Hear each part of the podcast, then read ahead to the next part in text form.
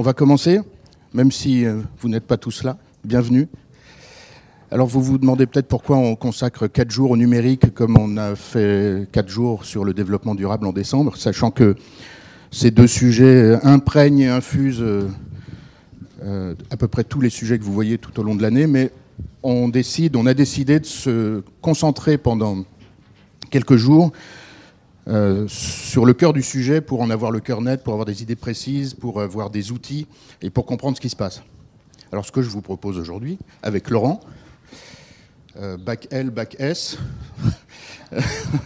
euh, c'est d'essayer ensemble, et de manière assez interactive, de comprendre les phénomènes, de les identifier, de les nommer, en commençant par se poser une question qui est le numérique, c'est quoi?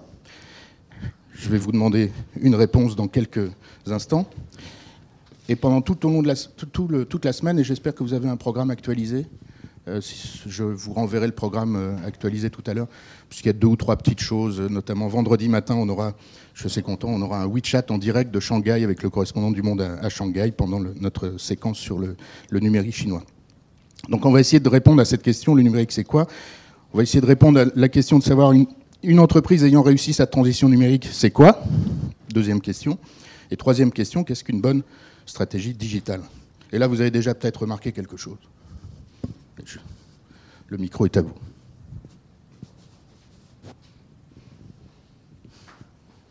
Oui.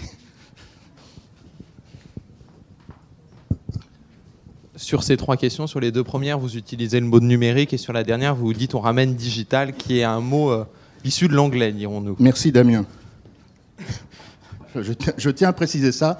Euh, avec Laurent, on en a parlé il y a quelques mois. Tout le monde n'est pas confronté à cette euh, réaction, mais moi j'ai été confronté à ça plein de fois.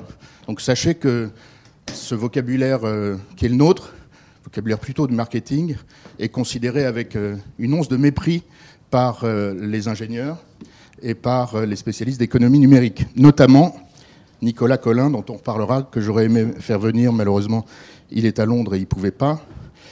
Euh, dans une conversation, vous voyez, en direct, au cours d'un séminaire, euh, au cours d'un festival d'ailleurs, juillet 2016, en marge d'une intervention en direct ici, euh, j'avais mis Nicolas Collin et Gilles Babinet en copie d'une question, mais alors on dit numérique ou digital?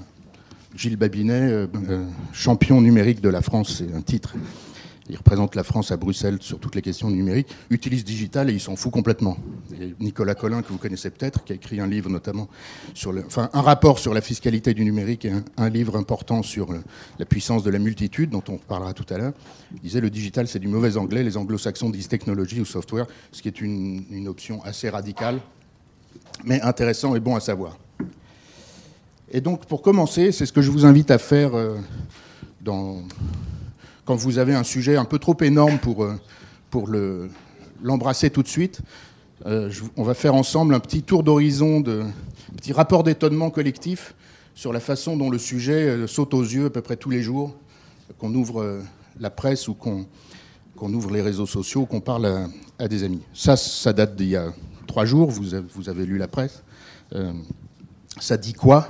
Ça dit que une fois de plus, le vol de données, la manipulation des données euh, provoque des euh, distorsions euh, non seulement mentales et, intellectuelles, mais des distorsions économiques énormes. Je vous invite à regarder le cours de, bourse de Facebook qui a chuté depuis ces révélations, d'après lesquelles cette, boîte de, de, données et de profilage qui s'appelle Cambridge Analytic a eu accès à des dizaines de milliers de profils personnels sur Facebook et on a fait un usage probablement dans la campagne électorale américaine. Vous savez combien, combien, de, données, euh, combien de types de données Facebook a sur vous? Vous savez ça? Plus de 90. Donc euh, votre âge, votre sexe, c'est juste un petit bout de, ce que Facebook sait sur vous.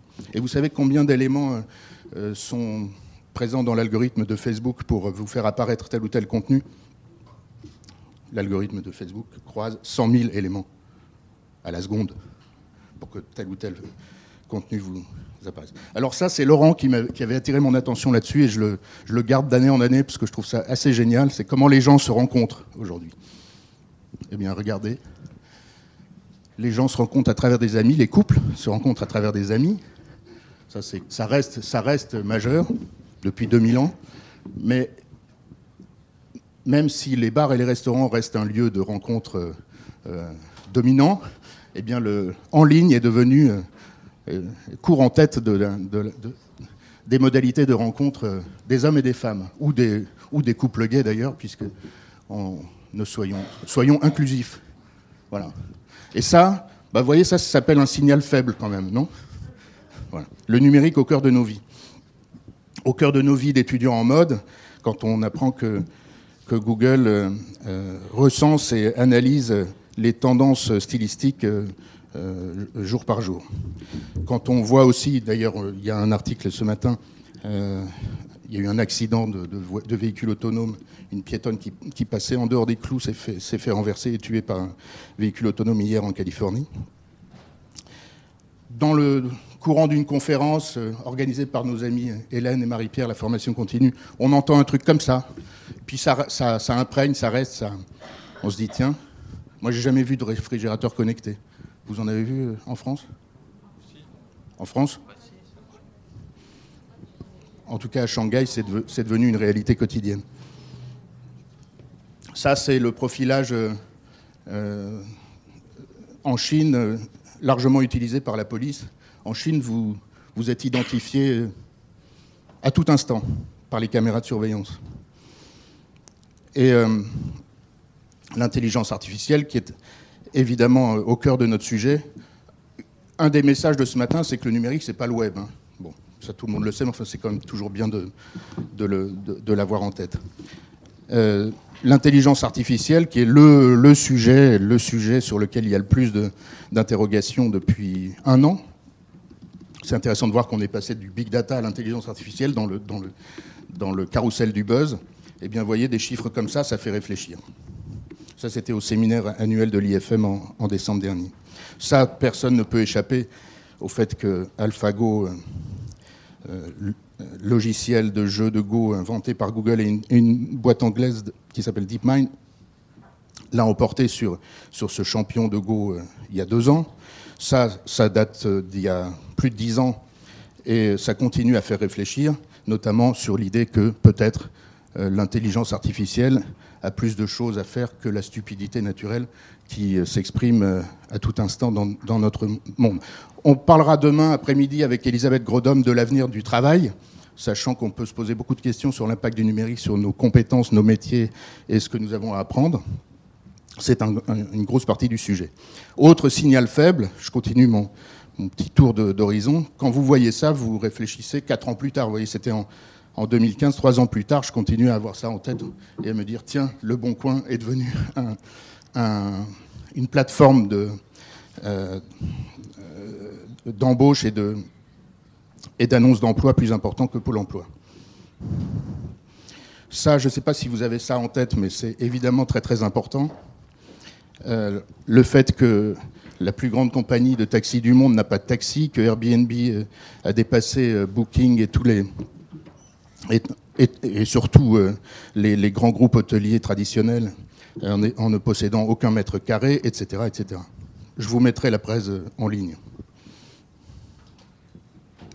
Et puis autre élément dans le radar quotidien que, vous et, moi et nous faisons euh, sur ce qui change dans le, monde. Euh, très vite, quand on parle du numérique, on ne parle plus du numérique. On parle de, on parle d'une culture, on parle d'une approche, d'une approche client, etc. Et on se demande souvent quel est le lien entre la technologie et, ces éléments de bon sens. Mais euh, quand le patron d'Air France vous dit que la transformation digitale d'Air France signifie un passage à plus d'agilité, on se dit bah, qu'est-ce que ça veut dire? Et c'est ce qu'on va essayer de, définir ensemble juste après. Et alors ça, j'adore. LVMH doit être géré comme une start-up. Euh, j'adore parce que je crois que Delphine Arnaud a un, ascenseur à elle toute seule au siège de, Vuitton et que c'est pas tout à fait la culture de LVMH d'être une start-up, n'est-ce pas? Pour finir, qu'est-ce qu'une révolution? Comment vous définiriez une révolution? Et comment vous définiriez l'état d'esprit dans lequel on est dans ce monde dans cet environnement numérique? Pour moi, c'est bien résumé par cette œuvre d'un artiste argentin qui s'appelle Thomas Saraceno. Si vous tapez Thomas Saraceno on Space Time Foam, la mousse de l'espace-temps. Euh, sur YouTube, vous verrez cette œuvre en, en mouvement. Et donc, je vous demande pour vous, c'est quoi le numérique? En deux mots. Hélène. Nawel. Faites un effort. Ça ne vous inspire pas Qu'est-ce que c'est que le numérique? Et qu'est-ce que c'est qu'une révolution, au fond? Comment définir une révolution? En trois mots, quoi. Et ça, c'est dit là. C'est sous-jacent là-dedans.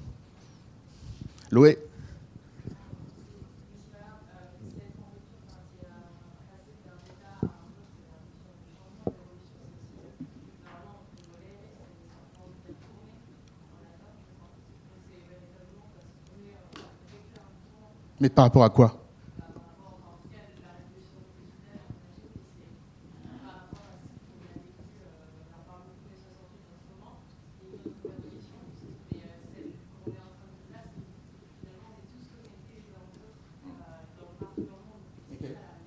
Donc pour vous, c'est la connexion. Ok. Mais plus, de manière plus radicale encore, euh, plus, plus fondamentale, euh, Qu'est-ce que le réel au fond? Parce que ce qu'on voit, c'est que des 0 et des 1 transforment le réel. Pourquoi, comment? Et comment comprendre ça? En fait, je pense que le réel, il y a, deux façons de définir le réel. Il y a la façon de Jacques Lacan, vous connaissez la définition de Lacan? Du réel. C'est quoi le réel pour Jacques Lacan? Quelqu'un le connaît, non? Le réel, c'est quand on se cogne. Le réel, c'est quand on se cogne. C'est assez profond, je vous invite à garder ça en tête, vous, ça, va, ça va ressurgir. Et pour moi, la, définition du réel, c'est de l'espace, du temps et les autres, surtout les autres. Vous voyez comme ces gens-là glissent, et vous verrez sur la vidéo, sur une pellicule euh, complètement mouvante, euh, peu prévisible, agile, d'où les réflexions de Bernard Arnault ou, le patron d'Air France. Et euh, vous allez me dire, la révolution, c'est la révolution, puisque ça bouge tout le temps. Mais en fait, ça bouge tout le temps par rapport à notre rapport à l'espace, au temps, très important, notre rapport au temps, et, surtout par rapport à nos relations humaines, voire euh, la, euh, la, notion de matching avec, euh, avec Mythique et tous, ces, et tous ces, moteurs de mise en relation. Donc connexion, oui, mise en relation, oui, mais avant tout, information. C'est ça le, le cœur. Et l'information, c'est ce qui apparaît dans une carte perforée, perforée des années 40 ou 50, et auparavant dans le métier à tisser jacquard, le réel, ça s'exprime en, plein et en creux, et en, trou, en zéro et en un, et c'est de l'information. Et de l'information euh, à l'infini. Il y a une idée qui me, qui me paraît essentielle à comprendre, c'est que depuis 150 ans, on est passé d'un monde infini à un monde fini. D'ailleurs, c'est un lien entre le numérique et le développement durable. Le monde ne s'explore plus on en, a, touché les limites à la fin du 19e siècle. Vous savez qu'à la fin du 19e siècle, on explorait encore les, sources du Nil. On ne savait pas où elles étaient. Maintenant, on sait. Par contre, ce qu'on explore et ce qui n'a pas fini d'être exploré, c'est les profondeurs de l'être. Et ça, c'est infini. Et donc l'information est infinie et la capacité de stockage des informations, comme le veut la loi de Moore, que peut-être Laurent, tu peux nous résumer en deux mots, la loi de Moore. On va dire tous les deux ans, les capacités sont multipliées par deux. Les capacités de Les capacités de traitement, de stockage, les vitesses, toutes les capacités techniques. C'est une loi, alors qu'il y a, il y a beaucoup d'interrogations sur la loi de Moore qui a été réelle bah, pendant un certain temps. Aujourd'hui, avec les ordinateurs quantiques ou optiques dont il est question, et qui sont probablement les prochaines générations, on, interroge une, une, disruption justement dans la courbe linéaire de x2 fois 2 ans. Et qu'est-ce qu'une information pour toi, l'ingénieur? Ah Alors je vais être obligé de répondre à chaud là. On l'avait pas prévu celui-là. Euh, qu'est-ce qu'une information? Je dirais c'est une connaissance. Pour, Sachant ne pas répondre. L'ex-président de Google dit que de deux ans en deux ans aujourd'hui, on, produit autant d'informations que l'humanité en a produit depuis, enfin, je dirais que c'est un, toujours. C'est un préalable à la connaissance, quelque part. cette unité, ce bit, c'est quoi? Ça peut être une image, un mot, une idée. Enfin, tout s'exprime de manière digitale en 0 et 1. Donc tout, ça s'exprime aussi en volume. Toute représentation de l'existence, mm. par définition. Et après, c'est cette information, on en fait quoi? On le verra, notamment dans la partie traitement. Je crois qu'il y a une phrase qui va venir qui est importante. Donc le stockage, l'indexation de l'information, vous connaissez cette courbe euh, extrêmement célèbre qui est euh, la, longue, la longue traîne. Euh, toute information aujourd'hui est indexée. Votre date de naissance, tout le monde peut la connaître, à chacun d'entre vous. Et donc ce que vous produisez, si vous produisez des gants à Millau, eh ben, vous pouvez les vendre parce que votre gant il sera indexé. Vous connaissez ça, la longue traîne? Tout le monde l'a rencontré? C'est une théorie qui date d'il y a 20 ans. Christopher Anderson, non, vous n'avez jamais rencontré ça. Ça, c'est super important. L'indexation de l'information fait que vous avez accès, et c'est le, troisième aspect, c'est l'accès. L'âge de l'accès, tout, le monde connaît ça, euh, Rifkin, l'âge de l'accès. Donc l'information, cœur de, nos, nos, existences et du réel, cœur des entreprises aussi. Une entreprise n'est rien d'autre qu'une structuration d'information, une anticipation d'information, une connaissance. Et finalement, l'industrie n'est qu'un appendice de, l'information. Tout ceci rendu possible par le numérique, ce qui explique les notions de société de la connaissance, d'économie de l'information et, euh, d'économie de l'immatériel. Et alors ça, cet après-midi, on va y réfléchir ensemble avec, euh, Paul Mougineau, que j'ai invité à venir discuter euh, avec nous, de cette idée qui est très profonde et dont on peut s'interroger dans quelle mesure elle s'applique à la mode. Le software, qu'est-ce que c'est que le software? Vous avez une définition du software? C'est une transformation de l'information, c'est une programmation à partir de données, euh, et donc c'est un levier sur le réel, à partir des données. C'est assez compliqué à comprendre en réalité, dans le fond. On, peut en parler de manière euh, globale, mais... Euh, et quand, quand, on lit ça, en tout cas quand moi je lis ça, j'y pense assez souvent ensuite. Qu'est-ce que ça veut dire? Chaque compagnie industrielle et donc, euh, toute entreprise va devenir une entreprise de software. Et on va y réfléchir tout à l'heure. Donc, l'ancien patron de General Electric, Jeff Immelt, explique que les entreprises industrielles, et encore une fois, pas seulement industrielles, mais lui, il est dans l'industrie, sont toutes dans, le business de l'information. On a vu ça ensemble dans le parcours Mediacom, mais c'est bien d'y réfléchir, de le savoir et d'y penser tous les jours. Une illustration euh, canonique, ce papier de Laurent Alexandre d'il y, a, bientôt 4 ans, 2014, Google va-t-il tuer L'Oréal?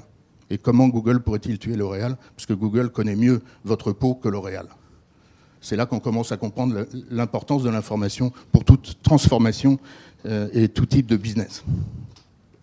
Deuxième élément, à partir des informations, l'information brute n'est rien, elle devient quelque chose à partir du moment où elle rentre dans un, moteur euh, de calcul. Et là, je voudrais que aucun étudiant IFM ne sorte d'ici en faisant une faute d'orthographe à algorithme. On la voit encore trop souvent, la faute. Quand vous mettez un Y ici, ça, fait désordre. Et je tiens à vous rappeler, si vous ne le savez pas, que le mot d'algorithme, qui veut dire algèbre, calcul, très simplement, vient de ce mathématicien arabe du Moyen Âge, Al-Khawarizmi. Vous le saviez ou où je vous enfonce des portes ouvertes. Merci. Et donc le centre du monde aujourd'hui, ce sont des serveurs comme celui-là. Et j'ai pas besoin de m'attarder là-dessus, tout le monde le sait. Qu'on appelle des fermes de serveurs, d'ailleurs. Il faut s'interroger sur ce terme de ferme de serveurs. J'en ai jamais vu, j'aimerais en visiter. Mais euh, comme vous savez, il y en a plein dans les pays nordiques parce que ça accélère le refroidissement des, des machines qui tournent. Et donc, il faut quand même savoir qu'on est sur une, on est sur un, un, univers euh, où beaucoup, beaucoup de serveurs. Euh, oui, il y a une question, pardon. Oui, Est-ce que vous pourriez nous donner une définition d'algorithme pour démystifier un peu le fait que. Euh, parce que je veux dire, quand on parle d'algorithme, tout de suite, c'est les algorithmes puissants de Google, c'est voilà. Mais au fond, un algorithme est assez simple. Est-ce que vous pourriez juste nous donner une définition basiquement de. Basique, 1 plus 1 égale 2. et deuxième élément basique, c'est if, then. Si ceci, alors cela. If then else. If then else. Faut pas oublier le else. Voilà, c'est tout ce qui va permettre de faire du, justement traitement de l'information et d'aboutir soit à des formes de connaissances qui en fait sont des formes d'information dérivées. 1 plus 1 égale 2, c'est déjà une, c'est une heuristique, c'est une manière de, de connaître. Euh, soit, et on va en parler juste après, justement, à des actions, des réelles actions, c'est-à-dire qu'on va utiliser l'information pour entreprendre des choses de manière physique, peut-être la, la, théorie du, du, quand on se cogne, euh, et on, va regarder ça. Mais en tout cas, est algorithme toute chose qui va avoir une, une tendance naturelle à transformer l'information, euh, soit pour en faire une autre information, soit pour arriver à des, à des actions. Alors, on, réfléchira euh, plusieurs fois cette semaine à la notion d'algorithme de, reco de, recommandation, parce que if this, then that, si vous avez aimé ceci, vous aimerez cela. Vous voyez bien que le modèle économique d'Amazon repose là-dessus, celui de Netflix aussi. Est-ce que dans la mode, ça s'applique? Question. Question euh, très intéressante, parce que, comme vous voyez, euh, le patron de. Le, le, DG de Zara, c'est pas Armando Ortega, lui qui est président présidentiel, mais le, le, directeur opérationnel, Pablo Isla, dit euh, la mode est trop imprévisible pour qu'un algorithme nous fournisse les goûts qu'auront les gens. C'est très intéressant de réfléchir à ça et d'essayer de, de, de, deviner ici, ou en tout cas de, comprendre si la mode est un secteur euh, industriel comme un autre. Notre ami Pascal Morand, dans le JDD euh, il y a deux ans, la mode n'est pas soluble dans les algorithmes. Cependant, cependant, tout le monde ne pense qu'à ça aujourd'hui dans le secteur le conseil personnalisé euh, à travers un, device, comme on dit, comme Ecolook par Amazon, qui sait exactement ce que vous aimez, qui sait le temps qu'il fait, qui combine des, euh, informations et qui euh, les mouline et qui vous sort une recommandation. Et puis, euh, tirer au hasard dans, les lectures et les conférences auxquelles on peut assister, euh, savoir que la homepage d'un site comme Vestiaire Collective, c'est du stylisme et des algorithmes, ce qui apparaît sur la page. Donc on est là-dedans au quotidien. Et puis troisième élément, c'est celui que Loé a mis en avant tout à l'heure, c'est la connexion. Donc information, calcul et connexion. Vous voyez à quel point le réel aujourd'hui s'organise en, en, réseau décentralisé avec euh, beaucoup de, de, choses parfois difficilement compréhensibles sur l'impact des, enfin, l'évolution de la science du cerveau et son impact sur l'industrie, les réseaux neuronaux, comment ils inspirent nos, euh, modèles d'algorithmes euh, précisément.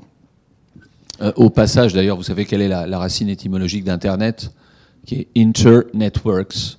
C'est un réseau de réseaux en réalité. C'est la, philosophie même, et de, puisque le but hein, de, la, création d'Internet, donc à peu près 1963, ce qui s'appelait US ARPANET, qui était un programme militaire qui avait pour vocation à essayer de créer un système euh, de transmission d'informations indestructible, euh, puisque les systèmes qui avaient, eu, euh, qui avaient émergé de la, de la Deuxième Guerre mondiale étaient des systèmes extrêmement centralisés, donc extrêmement fragiles, puisqu'il suffisait de taper sur le nœud central pour rendre absolument aveugle tous les systèmes d'information. Et l'idée, c'était comment pourrait-on traiter et, et, inventer un système qui soit absolument un système d'information qui soit indestructible, un réseau. Et donc, c'est devenu Internet Works, qui consiste, avec son, fondamental dont vous avez peut-être entendu parler, TCP/IP, qui est le, système des, des, adresses, vous savez, 192.168. etc. Ces adresses un peu barbares qu'on voit parfois émerger dans les, dans les barres de navigateurs. Et c'est ce système qui permet en fait d'interconnecter des réseaux et qui fait que si même vous coupez un chemin, il y aura toujours un autre chemin par lequel l'information pourra passer. Ce qui, ce qui crée en fait sa, sa résilience qui a, qui, a, qui a fait ses preuves, en tout cas jusqu'à aujourd'hui. Ça me donne l'occasion d'une incise qui me paraît importante, c'est que tout ce qui est important s'observe dans deux domaines l'armée et le sexe. Quand on parle de réalité virtuelle, je ne sais pas si vous vous souvenez quand, quand Samy euh, est venu ici parler de réalité virtuelle, quand vous observez qu'une technologie est employée par l'armée et par l'industrie pornographique, vous savez que c'est important et vous savez que dans 10 ans, dans 15 ans, ça, ça aura des conséquences sur, euh, sur l'ensemble de, de l'industrie. Donc Nicolas Collin, Henri Verdier, ça c'est un classique qui date d'il y a 10 ans, presque 10 ans. Au cœur d'Internet, il y a la multitude, c'est-à-dire nous tous, et c'est un basculement de pouvoir et, essentiel et qui, qui a énormément d'implications sur tout. J'aime beaucoup cette slide qui est un peu, un peu complexe a, a priori, mais il faut surtout regarder l'abscisse et l'ordonnée. Euh, connections between people et connections between information ou informations. Voilà, voilà le, l'arc de déploiement du, du, web. Et à mon avis, ça aide à comprendre les enjeux au, cœur euh, desquels se trouve une seule euh, et principale idée qui est celle de connexion. Encore Marc Andreessen, un, le gourou du web euh, qu'on qu qu citera plusieurs fois ces, jours à, venir. In the networked world, the three most desirable things are connections, connections and connections. Connexion d'informations et de gens. Savoir aussi, et on, recevra Mehdi Drizi vendredi de Faber Novel, que à la base de enfin que toute, cette réalité est à la base de business models extrêmement rentables, avec une barrière à l'entrée très faible. maîtriser l'information, maîtriser les réseaux, c'est faire de l'argent aujourd'hui. Et donc, un des mots-clés de, de, cet élément d'explication du numérique, c'est la désintermédiation, euh, la co-création, euh, l'allocation, on, en parlera.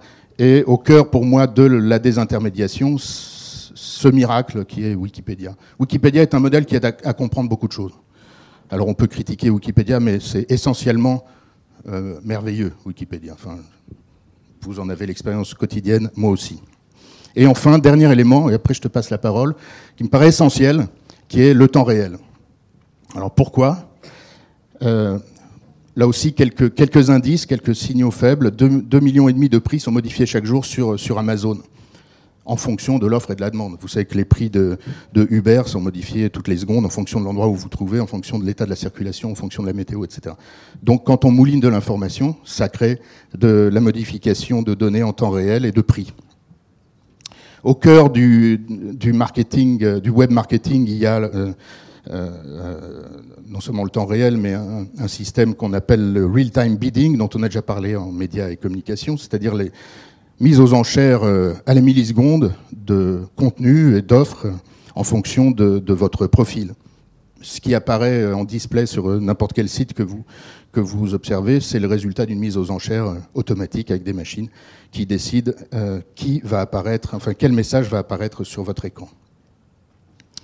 Ça, c'était il n'y a pas très longtemps au Salon du Luxe, Dominique Guiffard, DSI de Céline, qui exprimait ça de manière très naturelle et très évidente. Et tu vas nous en parler puisqu'on va analyser avec Laurent à quel point le numérique modifie tous les éléments de la chaîne de valeur, de la logistique à la communication. Enfin, surtout, surtout la partie industrielle et, production. Donc la production locale, euh, en impression 3D, pour mieux répondre à la demande en temps réel. Euh, et j'adore ceci.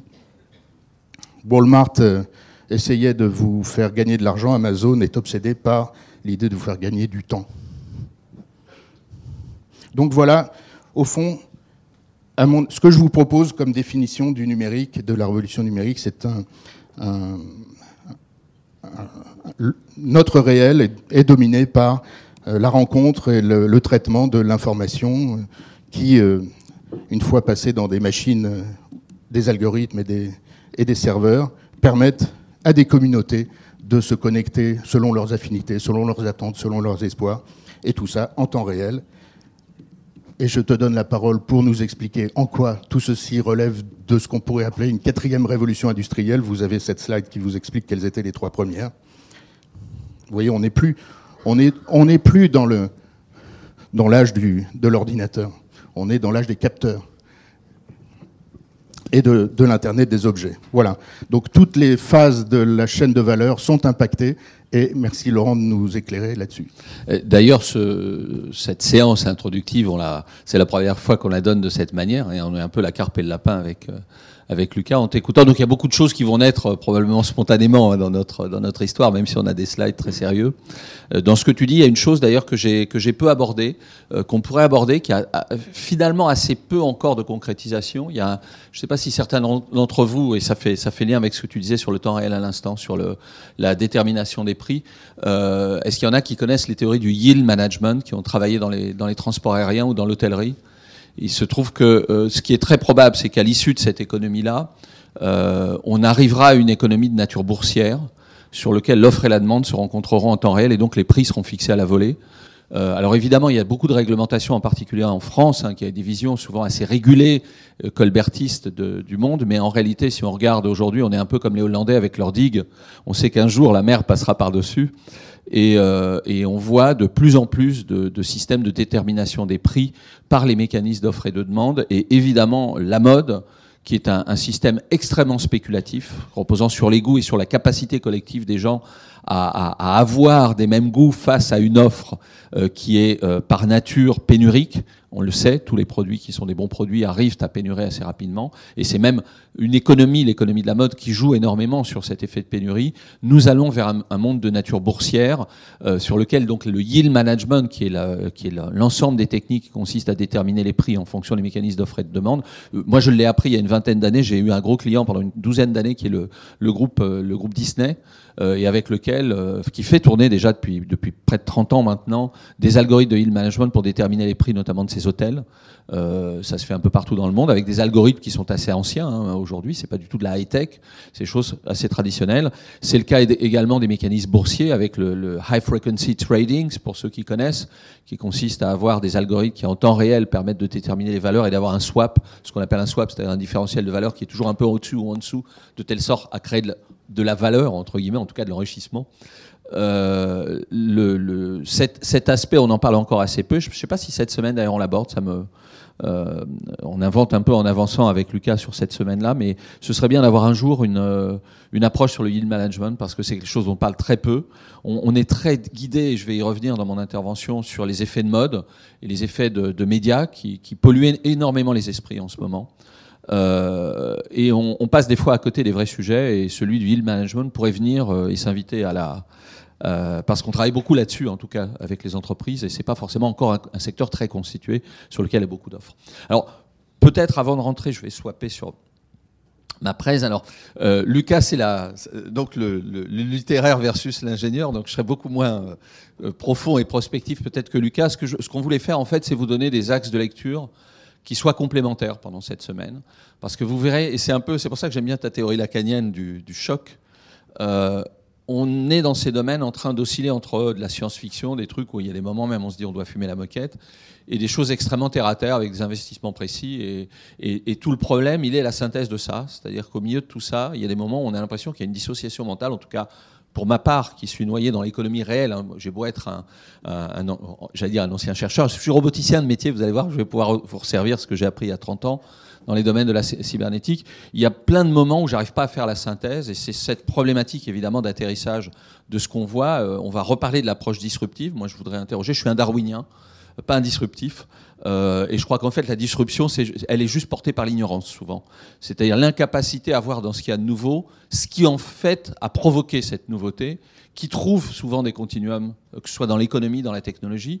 Euh, si on parle par exemple des, réseaux neuronaux, dont on parle beaucoup, ça fait, ça fait plus de 30 ans qu'on y travaille, est-ce qu'on peut parler de quelque chose de disruptif quand il a mis 30 ans à apparaître? Alors, c'est disruptif quand tout d'un coup ça fait apparaître des secteurs économiques, mais j'ai presque envie de dire, c'est comme quand, quand on donne une fourchette à quelqu'un qui veut manger avec une assiette et qui tout d'un coup se rend compte que c'est plus pratique que de manger avec les mains. La fourchette peut préexister, c'est juste sa sensation. La disruption n'est pas souvent une réalité, elle est juste une perception de la réalité et elle est, souvent une perception erronée. Donc, on veut vous donner un autre angle de vue et volontairement, et ce sera complémentaire évidemment de celui de, Lucas, je vais revenir à un domaine plus étroit qui est celui de l'entreprise. Euh, là, je reviens de, quasiment deux semaines de voyage chez des clients plutôt anglo-saxons, à New York chez Coach. Et hier, j'étais encore à Londres chez Jonathan Anderson, donc des petites boîtes qui font de la croissance et qui, ont des, qui se posent des questions très très précises par rapport à ça. Chez, Coach, pendant toute la semaine, on a parlé innovation, puisque c'est, une, c'est un tapestry pour ceux qui lisent la, la l'actualité. La, hein, le, le, groupe, enfin, Coach essaye de monter un groupe à la façon LVMH et se pose des questions de fond sur lesquelles on travaille avec eux. Et on a parlé de ces problématiques d'innovation, mais dans un angle de vue qui était celui d'une entreprise et qui évidemment est un angle de vue beaucoup plus étroit. En plus, aux États-Unis, l'angle de vue d'une entreprise, c'est celui de la création de valeur, pour utiliser des termes élégants, euh, faire du fric, hein, il ne faut pas rêver. Et c'est comment est-ce qu'on peut arriver à faire un business plus profitable en utilisant ces technologies. Vous verrez que selon l'angle de vue qu'on va prendre, je serai peut-être un petit peu plus terre à terre par moment et beaucoup moins à d'autres moments, c'est cette synthèse entre le réel et l'existence des entreprises, et des entreprises en tout cas physiques, des bons vieux briques et mortards comme on les appelait, versus les, DNVB, les Digital Native Vertical Brands dont vous avez entendu parler, toutes ces marques qui apparaissent, plus les nouveaux acteurs, les acteurs notamment, on va y venir, du software, c'est comment est-ce que vous allez pouvoir vous situer, sachant que 90% d'entre vous vont se retrouver chez des bons vieux briques et mortards, et on va vous demander de participer à cette synthèse, c'est-à-dire d'aller vers cette disruption, qu'elle soit réelle ou supposée, et d'amener en fait ce réel qui est un véritable boulet, euh, le monde réel, et quand vous avez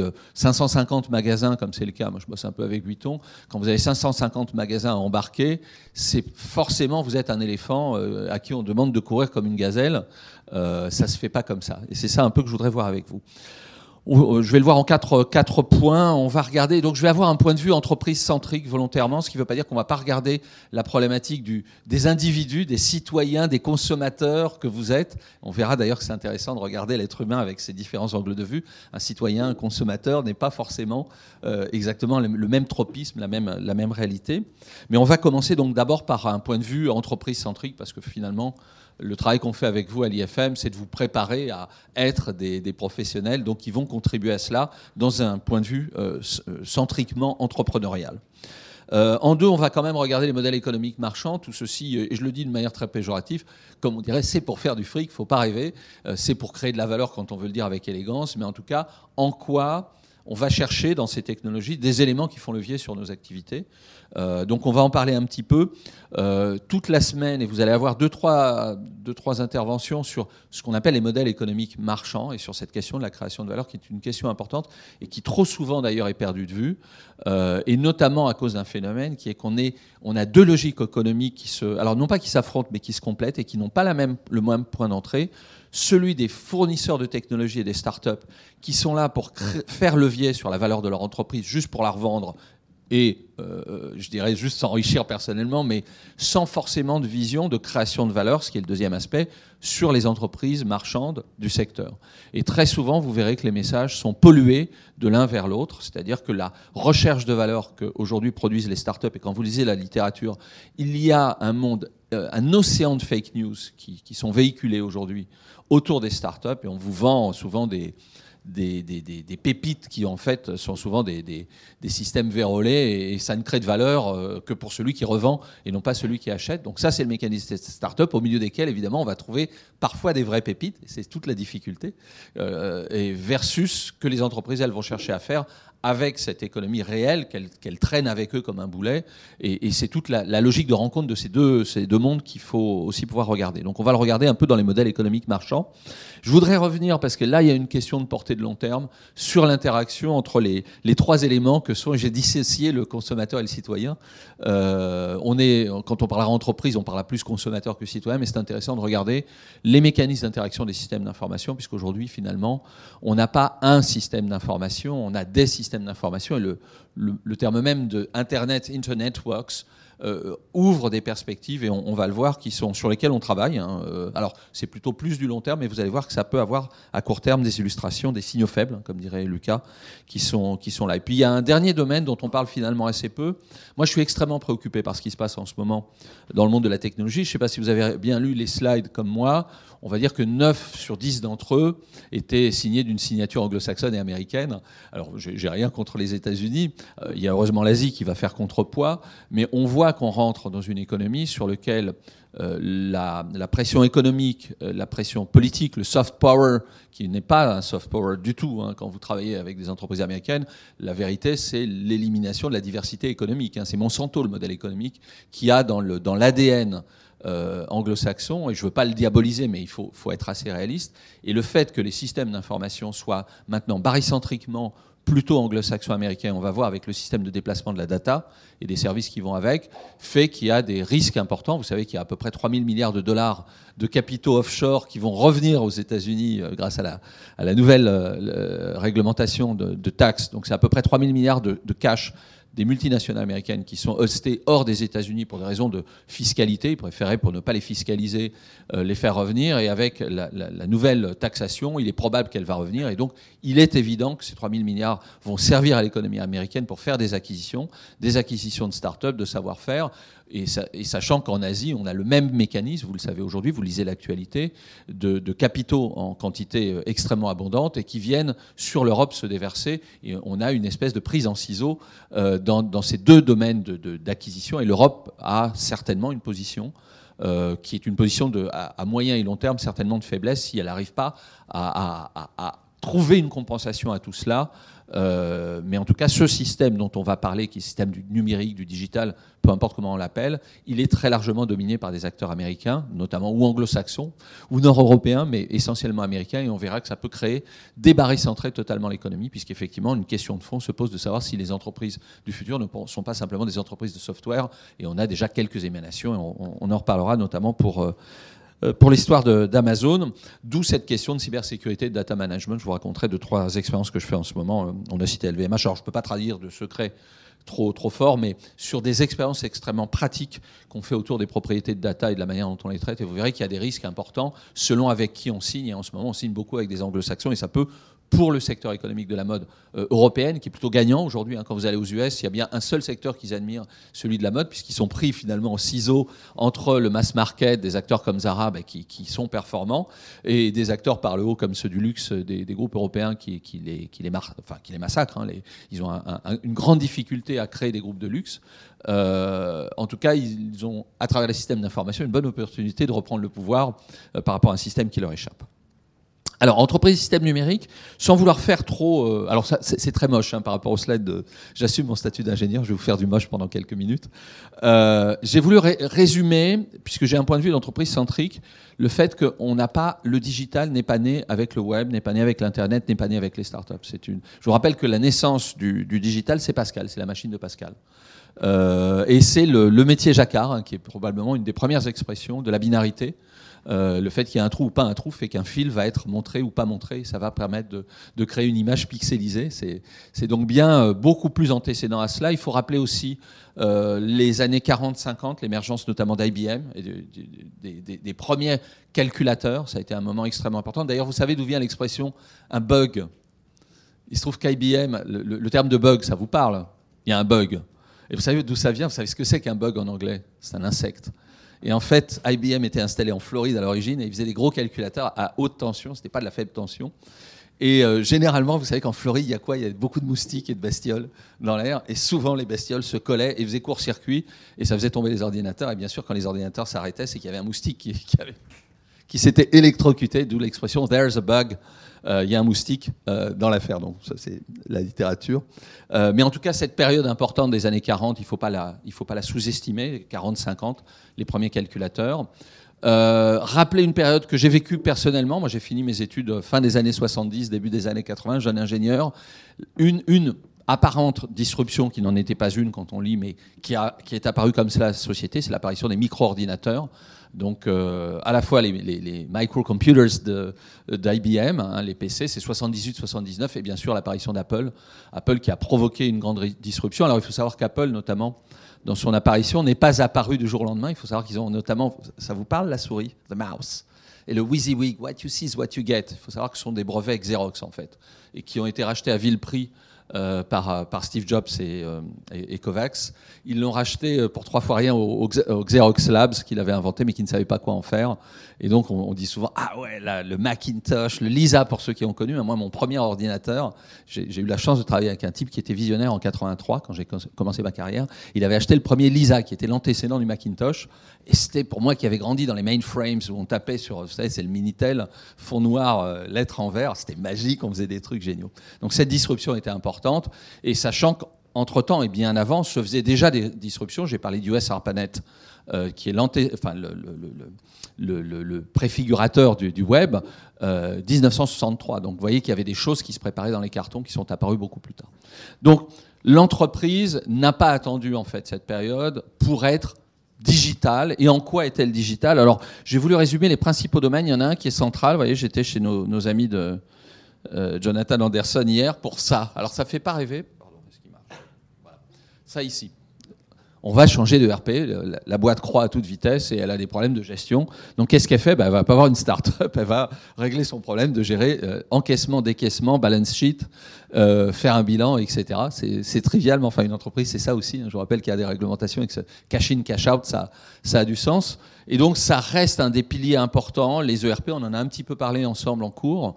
Euh, c'est un élément de la digitalité ou de la digitalisation des entreprises qui ne peut pas être négligé. Euh, notamment quand on va parler omnicanal, je vais y revenir un petit peu après. Avec trois grands domaines, on va dire, les achats, les ventes et euh, les aspects ressources, finances, RH, etc. Il y a d'autres aspects, mais bon, on va dire principalement c'est ça aujourd'hui les ERP. Alors on dirait, mais ça c'est le cœur de, oui, mais il n'y a pas que ça, il y a tout ça aussi qu'il ne faut pas oublier. Euh, le design est dans notre secteur, Dieu sait si le design est important. Il ne faut pas oublier ce qu'on appelle la 4CAM, euh, Computer Aided euh, Design, Computer Aided Manufacturing, auquel on revient avec la robotique. On en, on en reparle, les initiatives d'Adidas, etc., pour fabriquer des semelles euh, en, en, temps réel. Donc toute la partie design, qui est une partie digitalisation dont l'émergence se fait fin des années 70, savoir que les premiers calculateurs qui ont permis de concevoir, alors notamment en mécanique, hein, ça c'est plutôt appliqué à de l'automobile et à de l'aéronautique historiquement, et à de l'armée, effectivement, je te rejoins. D'ailleurs, j'ai travaillé quand j'étais jeune frais euh, ingénieur, avant d'arriver à l'IFM en 85, hein, puisque vous savez, je suis un des dinosaures de la maison, j'ai travaillé au ministère de l'Industrie euh, dans, dans, un truc qui s'appelait le Centre de prospective et d'évaluation, qui était un centre qui travaillait sur les technologies long terme et qui finançait en fait la recherche dans ces domaines. Et, euh, et on m'avait confié trois secteurs. C'est quand même drôle. J'ai jamais compris pourquoi on me les a. Maintenant, je le comprends mieux. J'avais le militaire, bon, normal, pour concevoir euh, des chars d'assaut et des avions, il fallait faire des simulateurs. Euh, le cinéma digital qui commençait à apparaître à l'époque, les post-productions digitales, c'était 1983, euh, démarrait, et la mode, le textile. J'ai jamais compris pourquoi. Et, je suis resté dans celui-là, alors que mon, passé d'ingénieur aurait dû me préparer à rester plutôt dans le militaire ou dans, dans la mécanique, et, c'est dans la mode que je suis tombé. Mais preuve que ces aspects-là, en tout cas, de, de conception assistée par ordinateur, restent importants. Euh, Ici, on trouve un domaine, alors ce qu'on appelle la BI, on en a parlé un petit peu ensemble, Business Intelligence, traitement de données. C'est vrai que c'est un très bon exemple, l'histoire de la big data. Euh, vous avez vu le raccourci qui s'est fait pour ceux qui, vous êtes jeunes, mais vous avez un peu d'histoire quand même, entre big data et IA. Un phénomène qui n'a même pas atterri a disparu aussi vite qu'il est apparu. C'est intéressant, c'est inspirant, hein, parce que des fois, et ce qui ne veut pas dire que la big data, on pourrait y a deux, au sein de la big data, il y a des éléments extrêmement intéressants de data mining, de, de manière de travailler sur des grands corpus mous, etc. Mais des fois, il y a des raccourcis qui se font et qui font qu'on passe d'une technologie à une autre sans même l'avoir fait atterrir. Euh, il y a en tout cas un domaine, le data crunch, là aussi n'a pas attendu les, les, nouvelles technologies. Par contre, il n'avait peut-être pas les mêmes moyens, euh, notamment euh, si on parle d'intelligence artificielle, pour faire tout ce qu'on appelle les analytics au sens anglo-saxon du terme. Et j'ai voulu ici citer deux acteurs, un qui justement est un des grands acteurs anglo-saxons du, du, yield management et de la détermination des prix, Dunnhumby, pour ceux qui ont fait de la grande conso, qui sont des spécialistes de, de travail du prix par les zones concurrentielles, sont des gens extrêmement pertinents. Kantar, Kantar Panel, il y en a plein d'autres hein, qu'on pourrait citer.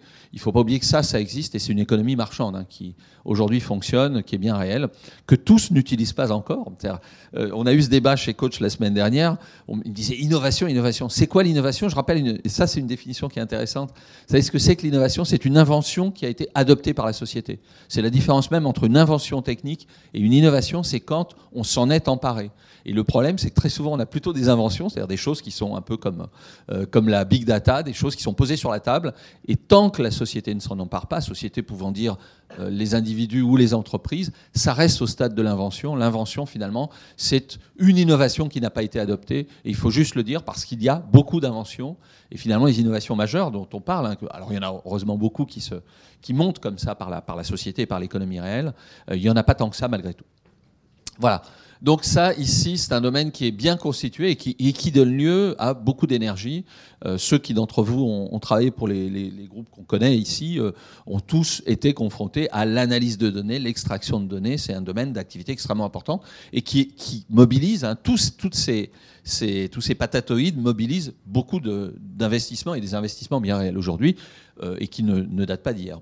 Euh, ici, la partie média, qui était une partie qui était très un petit peu lointaine, et on va le voir avec l'internet. Évidemment, ça s'est beaucoup rapproché puisque c'est la, la, connexion du commerce et des médias se fait très très forte. L'internet, c'est d'abord un vecteur, enfin c'est un outil, c'est un média avant d'être un outil marchand.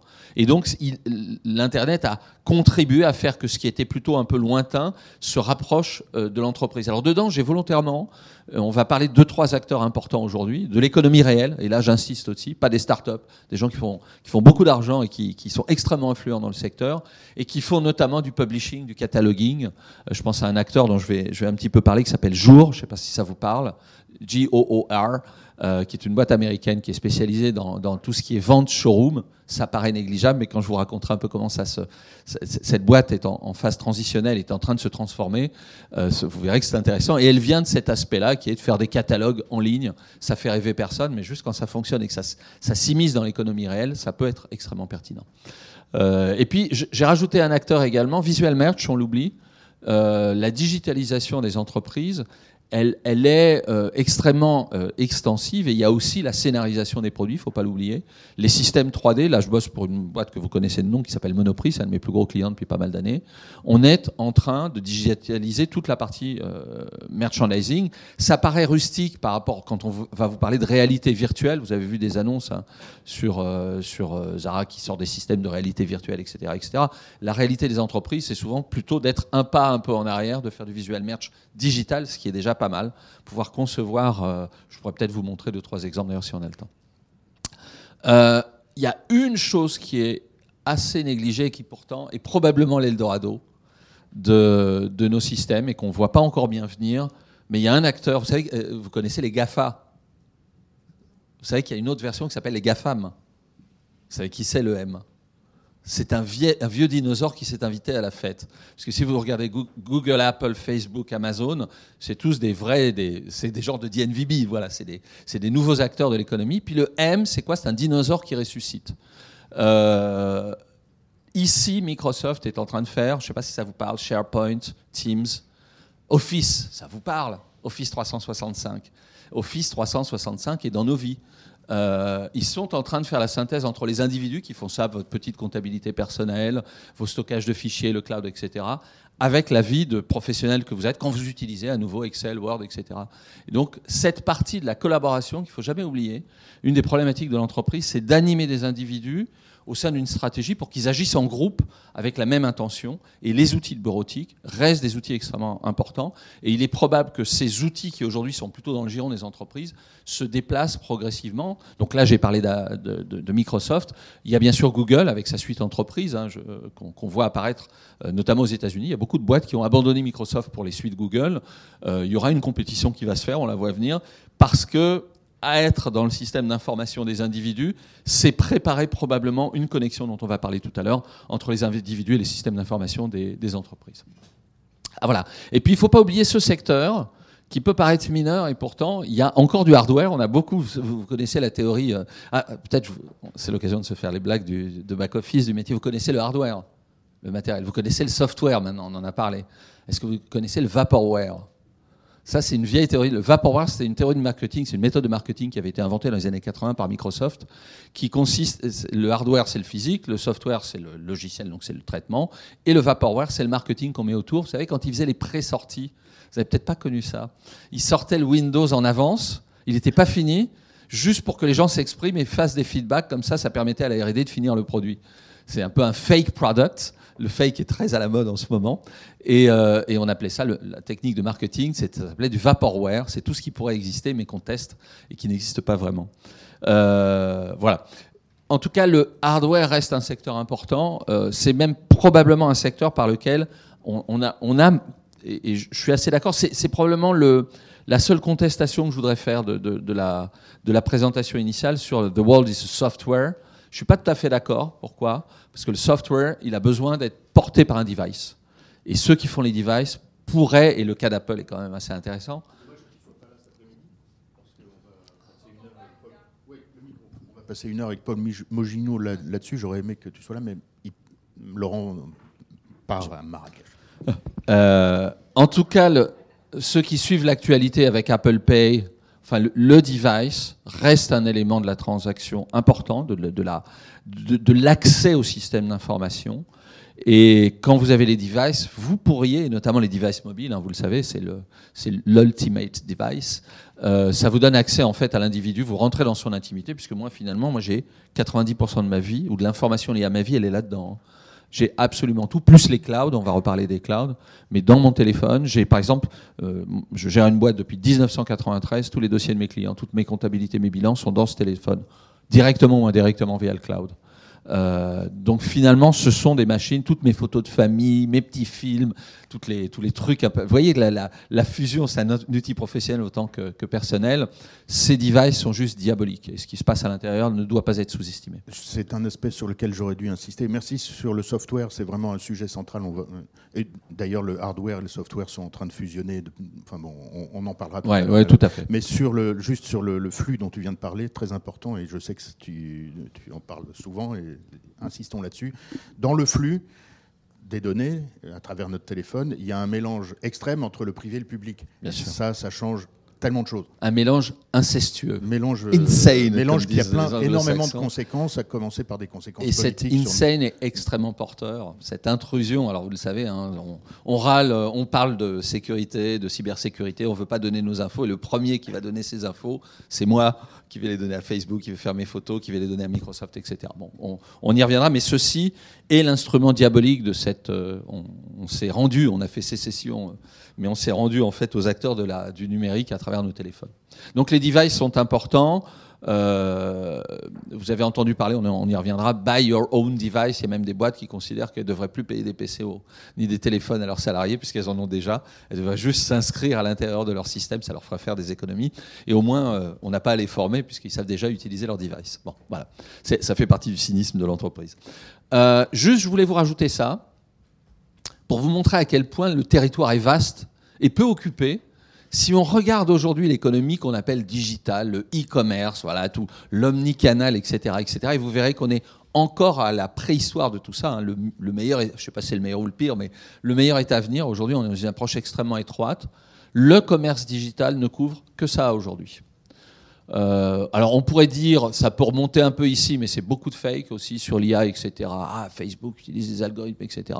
La réalité qu'on a quand on a des acteurs qui sont à l'intérieur, c'est que souvent des technologies assez traditionnelles qui sont utilisées. Il y a des choses très pointues, mais il y a beaucoup de choses. Par exemple, chez Amazon, hein, il faut savoir qu'ils utilisent beaucoup de, techniques qu'on appelle MDS, Multidimensional Scaling, qui sont des techniques d'analyse multidimensionnelle de vos comportements. Ce sont des techniques qui datent des années 70. D'ailleurs, c'est un, polytechnicien français, Alain Qui avait inventé ça.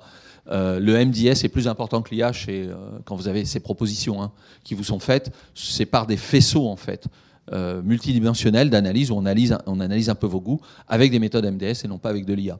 Donc il y a aussi beaucoup de fake news autour de ça. Donc j'ai pas encore tiré beaucoup ici, mais ça, remonte par là. En tout cas, ce qu'on couvre aujourd'hui via le commerce digital est encore extrêmement limité. Et, et, même là-dedans, il y a encore pas mal de secteurs qui sont euh, juste du bout des doigts, de la pointe des pieds. On, a encore beaucoup de progression possible. Euh, autre vision, on y revient, que, sur laquelle moi je, je m'interroge parce que, enfin, je m'interroge. Je voudrais vous interroger, en tout cas ouvrir vos esprits. On avait donc effectivement, on a démarré par une civilisation des machines. Hein. Il fallait avoir des machines pour pouvoir faire du traitement. Donc le hardware, et les années 50, la position d'IBM était extrêmement importante parce qu'il fallait des machines, des calculateurs. C'est pas fini. Vous savez que, je sais pas si vous avez lu la presse, on revient, on avait un peu abandonné avec l'ère de l'Internet la question des supercalculateurs, qui ont été très à la mode dans les années 80-90. Ça revient euh, pour, avoir des grands systèmes de simulation euh, géopolitiques, géométéorologiques, environnementaux. Euh, en tout cas, le hardware n'est pas terminé. Ils vont des plus grosses machines qu'on appelle les mainframes jusqu'aux plus petits devices que sont par exemple les téléphones, et ça reste un secteur actif. Il a été ensuite poussé ce secteur dans les années on va dire 80, 90 et jusqu'à aujourd'hui. Et là où je rejoins en revanche euh, Lucas, le software, le traitement euh, analytique des données, euh, avec tous les algorithmes, reste un élément central de l'économie. Par contre, il se déplace vers, on va le voir, les services, c'est-à-dire que ceux qui vous vendaient du soft avant, vous louent du soft et vous vendent du service. Et on va voir que cette transformation du modèle économique, donc SaaS, dont vous avez peut-être entendu parler, Soft as a soft, Service, soft, sorry, so, Software as a Service, SaaS. Euh, on y reviendra tout à l'heure. Euh, bah, il est là d'ailleurs, voilà. Software as a Service. L'idée, c'est pas seulement de fournir un logiciel, c'est juste de fournir de l'accès à de la fonctionnalité. Mais quand vous fonctionnez de cette manière, en fait, vous captez la data de vos clients et c'est ça le modèle. Et toute l'industrie du logiciel américaine en ce moment est en train de se transférer dans des modèles SaaS. Pourquoi? Parce que quand vous faites du SaaS, vous récupérez les datas de vos clients. Waouh Et c'est la data qui est le vrai le vrai pouvoir, l'information, et là, de ce point de vue-là, on se rejoint, c'est surtout d'avoir capté, je vous raconterai justement l'histoire, il y a deux acteurs qu'on regarde, nous en tout cas très particulièrement. Vous voyez, hier chez Jonathan Anderson, il n'y a que de deux nouvelles technologies qu'on a parlé. Tout le reste, c'est du bon vieux, euh, voilà, pour aider une boîte à se développer. C'est Jour et c'est Farfetch. Euh, et c'est deux acteurs euh, qui justement sont dans cette histoire de cette économie qui passe du soft à la data et qui, à travers la possession de la data, évidemment, peut s'inviter en fait à la table de ses clients et devenir comme Amazon l'a fait, hein, évidemment, puisque je ne vais pas citer Amazon, mais il. Eux, sont arrivés de manière un peu plus euh, insinueuse, puisqu'eux sont arrivés par la branche commerce. Et on verra qu'il y a une collision qui est en train de se faire entre ceux qui, comme Amazon, viennent par le commerce et finissent en technologue, euh, puisque Amazon est une boîte de technologie aujourd'hui, c'est pas une boîte de commerce, euh, et ceux qui viennent plutôt de la technologie, qui se transforment, c'est le cas de Jour, c'est le cas de Farfetch, euh, plutôt encore que Farfetch soit un peu entre les deux, mais Jour en tout cas est un cas d'un éditeur, Salesforce pour ceux qui suivent l'actualité aussi, Salesforce Demandware, qui deviennent des acteurs en fait de l'économie et qui sont prêts en fait à prendre le pouvoir parce qu'ils ont des éléments euh, importants qui sont notamment euh, les softs pour le traitement et la data pour la, pour la connaissance. Voilà. Donc ça, c'est important à avoir en tête. Hein. C'est une économie qui déplace en fait le, du, plus physique vers, vers l'immatériel et vers la data. Euh, ça, c'est extrêmement important. Alors, je vous ai fait un truc d'ingénieur, il faut quand même que je justifie euh, mon passé. C'est tout le fondement de ce qu'on a, c'est euh, quelque chose qui remonte aux années, on va dire 30, 40, 50, cybernetics. Il faut savoir que la cybernétique, ce terme, il y a un peu de. Wikipédia n'est pas très, pas très documenté là-dessus d'ailleurs, ça manque un peu de, de, de sources. Le Wikipédia, ouais, sur la cybernétique. En fait, je voudrais vous expliquer ce que c'est que la cybernétique et je vais vous montrer deux exemples très précis. La cybernétique, c'est une science, on s'appelle ça la science des asservissements. Donc ça remonte, moi c'est ce dont, en tant qu'ingénieur, dans quoi je suis né, euh, ça consiste en quoi? Ça consiste à dire je vais créer un système, au sens systémique, qui a son autonomie, qui vit en tant que tel et qui interagit avec d'autres systèmes, sur lequel je vais pouvoir envoyer des commandes du genre, et on va voir un exemple, saute. Ça, c'est une, c'est une commande qui est envoyée à un dispositif qui passe par du logiciel à un moment donné. Donc on va avoir une commande qui va être envoyée à un logiciel, on verra de quelle manière. Ce logiciel va agir, et ça c'est juste essentiel, sur un actionneur, et ça revient à la question que tu posais tout à l'heure sur euh, euh, c'est quoi, une, c'est quoi une information euh, versus de la connaissance ou versus des actions. évidemment, l'idée c'est de transformer une information qui est saute en une action qui est, pardon, d'ailleurs, hop, en une action bien réelle qui est de pousser des moteurs, de faire quelque chose. Et alors très important, et tu l'as cité, on l'oublie, un capteur en sortie qui va regarder ce qui se fait une fois qu'on a activé physiquement une action. Que se passe-t-il? J'ai décidé de sauter, mais est-ce que je saute vraiment? Et pour ça, il y a, et vous verrez qu'il y a tout un domaine de l'économie qui est en train de se monter, qui est souterrain, on ne le voit pas parce que c'est dans la cybernétique, c'est un élément aussi important, c'est le capteur qui permet et je les mets en rouge parce que c'est ça la théorie de la cybernétique, ce qu'on appelle la boucle de rétroaction. Ça vous parle le feedback. Ce qu'on appelle feedback, ça vient de la cybernétique. C'est la boucle de rétroaction qui fait que j'avais une intention, j'ai traité cette intention pour la rendre préhensible par un actionneur ou un préhenseur, et via un capteur, je vais regarder quel est l'effet en sortie pour revenir grâce à un comparateur, analyser si l'intention initiale que j'avais est bien couverte, et le cas échéant, toujours avec l'intelligence qui est ici, et c'est pour ça qu'ici, il peut y avoir de l'IA, l'intelligence artificielle, euh, corriger l'actionneur qui peut-être ne va pas donner le résultat que j'avais attendu. Et c'est cette boucle cybernétique qui est quasiment temps réel. Alors, je vous sors l'exemple. voilà, ça, c'est des gens pour qui j'ai le plus grand respect. Vous savez, le MIT a été un des grands, grands acteurs. Vous la connaissez, celle-là. Je vous la remonte parce que tous les jours, elle me fascine. Je l'adore, celle-là. Hop, j'ai du réseau. Donc ça, c'est Boston Dynamics un des grands acteurs de la robotique aujourd'hui. Alors, est-ce qu'il va vouloir démarrer? Vous la connaissez, vous l'avez vu, mais pour moi qui suis roboticien, c'est juste fascinant ça. Voilà. C'est bien une machine. C'est du temps réel. Ah, c'est bizarre, j'ai pas beaucoup de réseau. Je suis en Wi-Fi. Ah, je voulais voir mon saut. Pardon? Ouais, c'est possible. On a saturé la borne. Bon, vous savez, c'est le, le robot qui fait le, le, soir hier. Je ne sais pas si vous l'avez regardé, même sur le plan anthropomorphique, c'est juste un très très très impressionnant. C'est en réel. Voilà, un petit peu de publicité, ça fait pas de mal.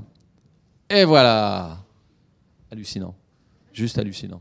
c'est une machine, c'est du traitement en temps réel, et vous avez à l'intérieur des centaines de boucles cybernétiques qui sont en interaction les unes avec les autres, et des capteurs qui analysent l'équilibre et qui corrigent via des traitements en temps réel. Ce qui est très impressionnant, c'est que tout ça est fait en temps réel.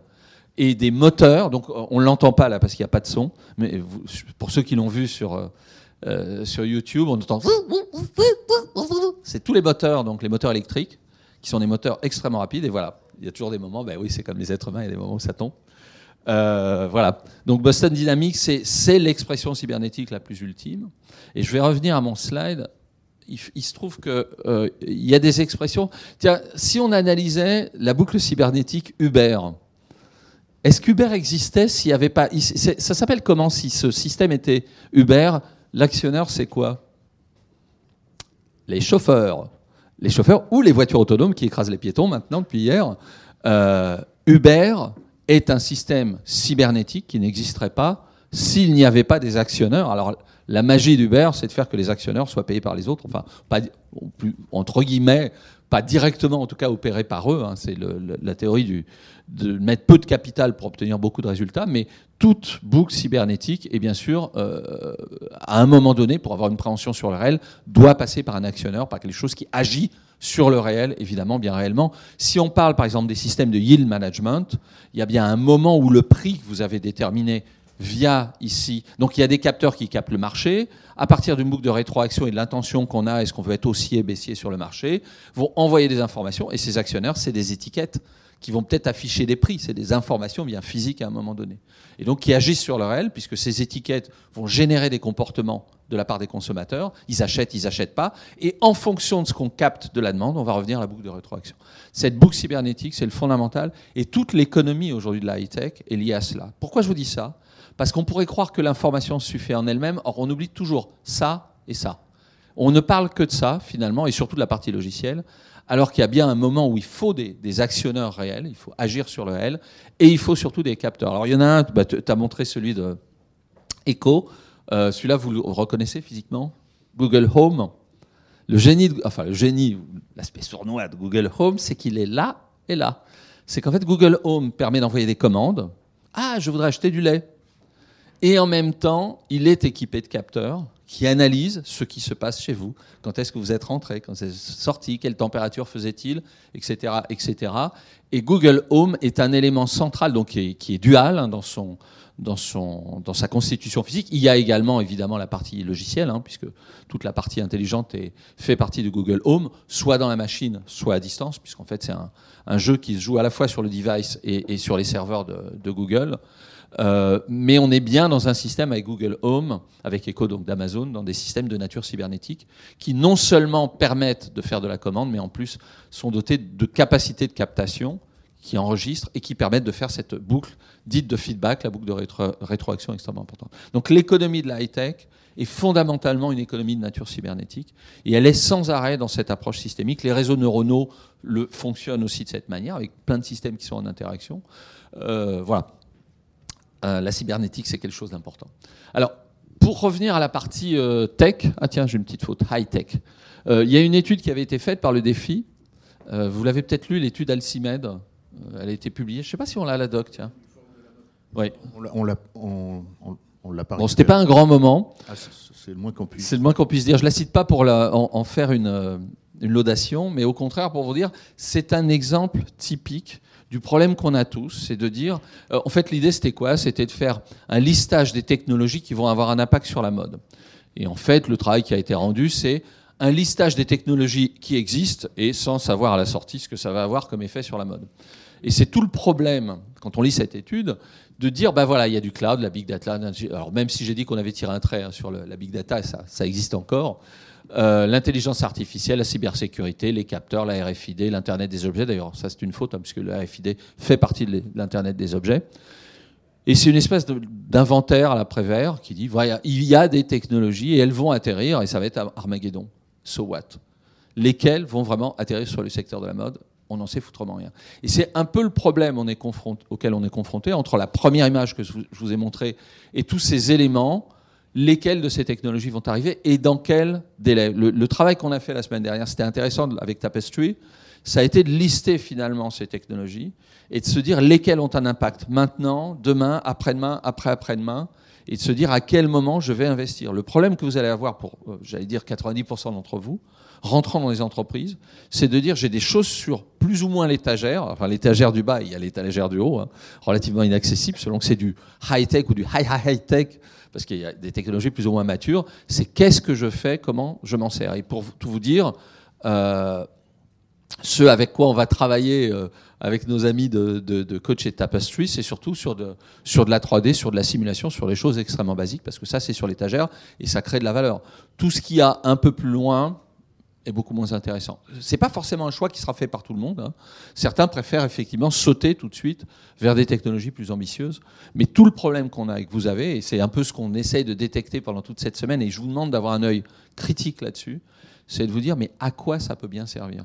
Et le problème, c'est d'avoir un œil critique, mais pas cynique ou, dubitatif, parce que, et on va le voir tout à l'heure, forcément quelques-unes de ces technologies vont avoir des impacts qu'on qualifiera de disruptifs, même si on les voyait venir, en tout cas des impacts majeurs. Donc comment les sélectionner? C'est tout le problème qu'on a aujourd'hui.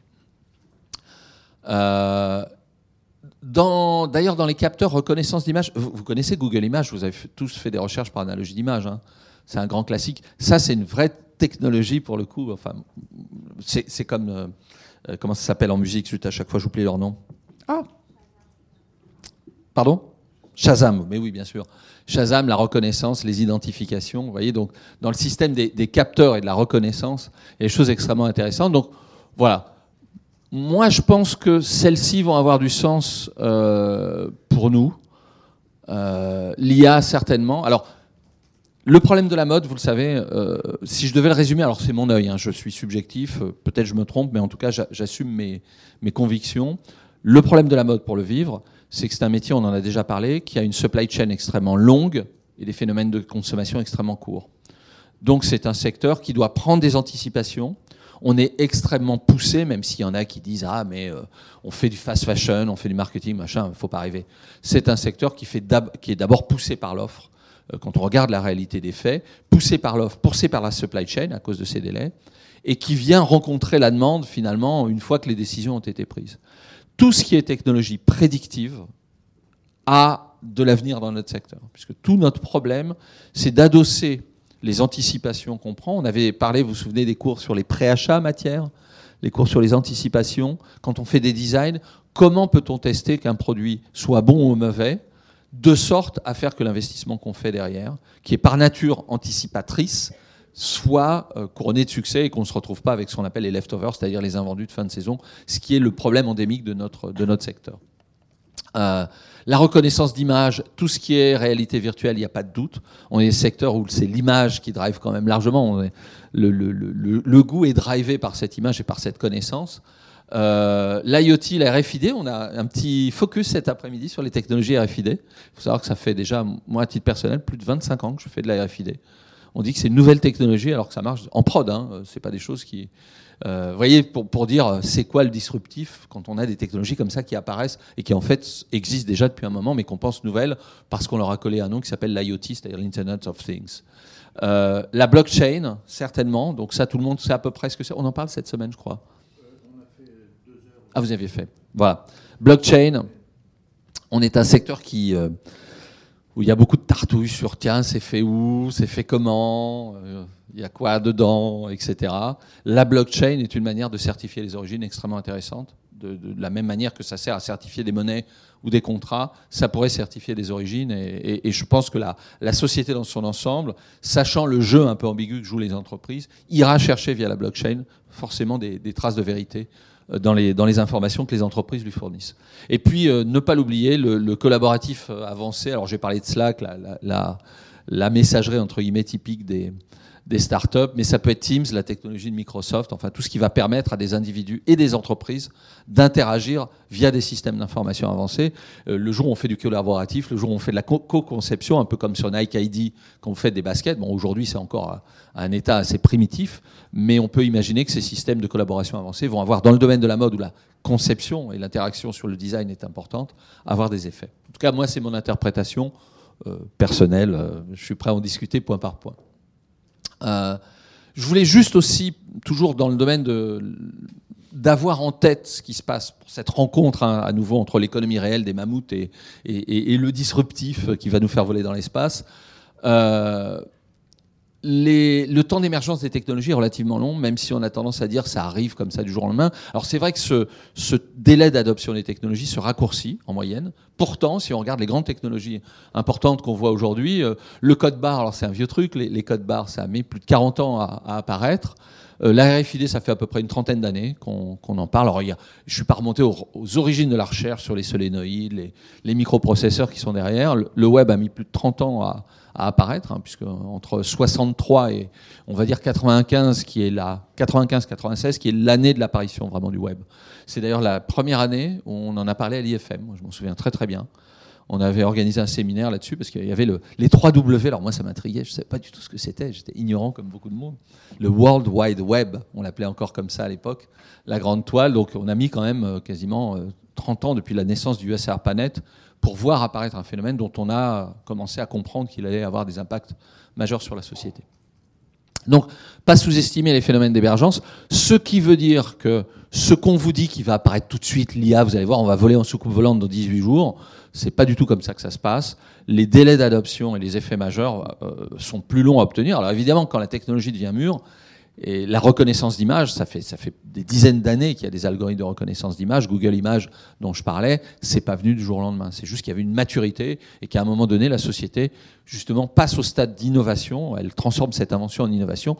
Mais il y a des prémices et des signaux faibles. Et c'est ça qu'il faut apprendre à lire et probablement sur lesquels les boîtes du secteur de la mode sont pas les mieux placées, en tout cas les plus fortes, pour arriver à faire ces lectures de manière anticipée. Euh, alors ça, c'est une, une de mes phrases, mais je la recite. Sur 10 technologies euh, présenté comme un nouvel Eldorado, comme le, le, Graal, les pépites, vous en verrez peut-être une qui va sortir comme un phénomène économique ou social majeur. Alors ça veut dire qu'il faut un grand scepticisme et qu'il ne faut pas non plus dire non à tout. Et c'est tout le problème qu'on a quand on aborde ce secteur, c'est de rester vigilant et d'essayer de chercher des vrais signes de lecture sur est-ce que ça apporte réellement quelque chose? Quelles sont les preuves? On est en train, d'ailleurs, c'est un sujet intéressant à l'IFM, vous savez qu'on on est en train de créer le grand IFM hein, qui, va, émerger en 2019 avec la réunion avec la chambre syndicale. On va prendre tout le bâtiment, quasiment. Et on va monter notamment des Fab Labs et on va monter probablement, enfin pas probablement, on est en train de le faire, un centre d'innovation. La première chose qu'il va falloir qu'on fasse, et c'est des discussions qu'on a avec Lucas et qu'on va voir d'ailleurs bientôt, c'est des grilles de lecture analytiques, sérieuses, pour, comme le font les analystes économiques, dire OK, une nouvelle technologie, une nouvelle start-up apparaît.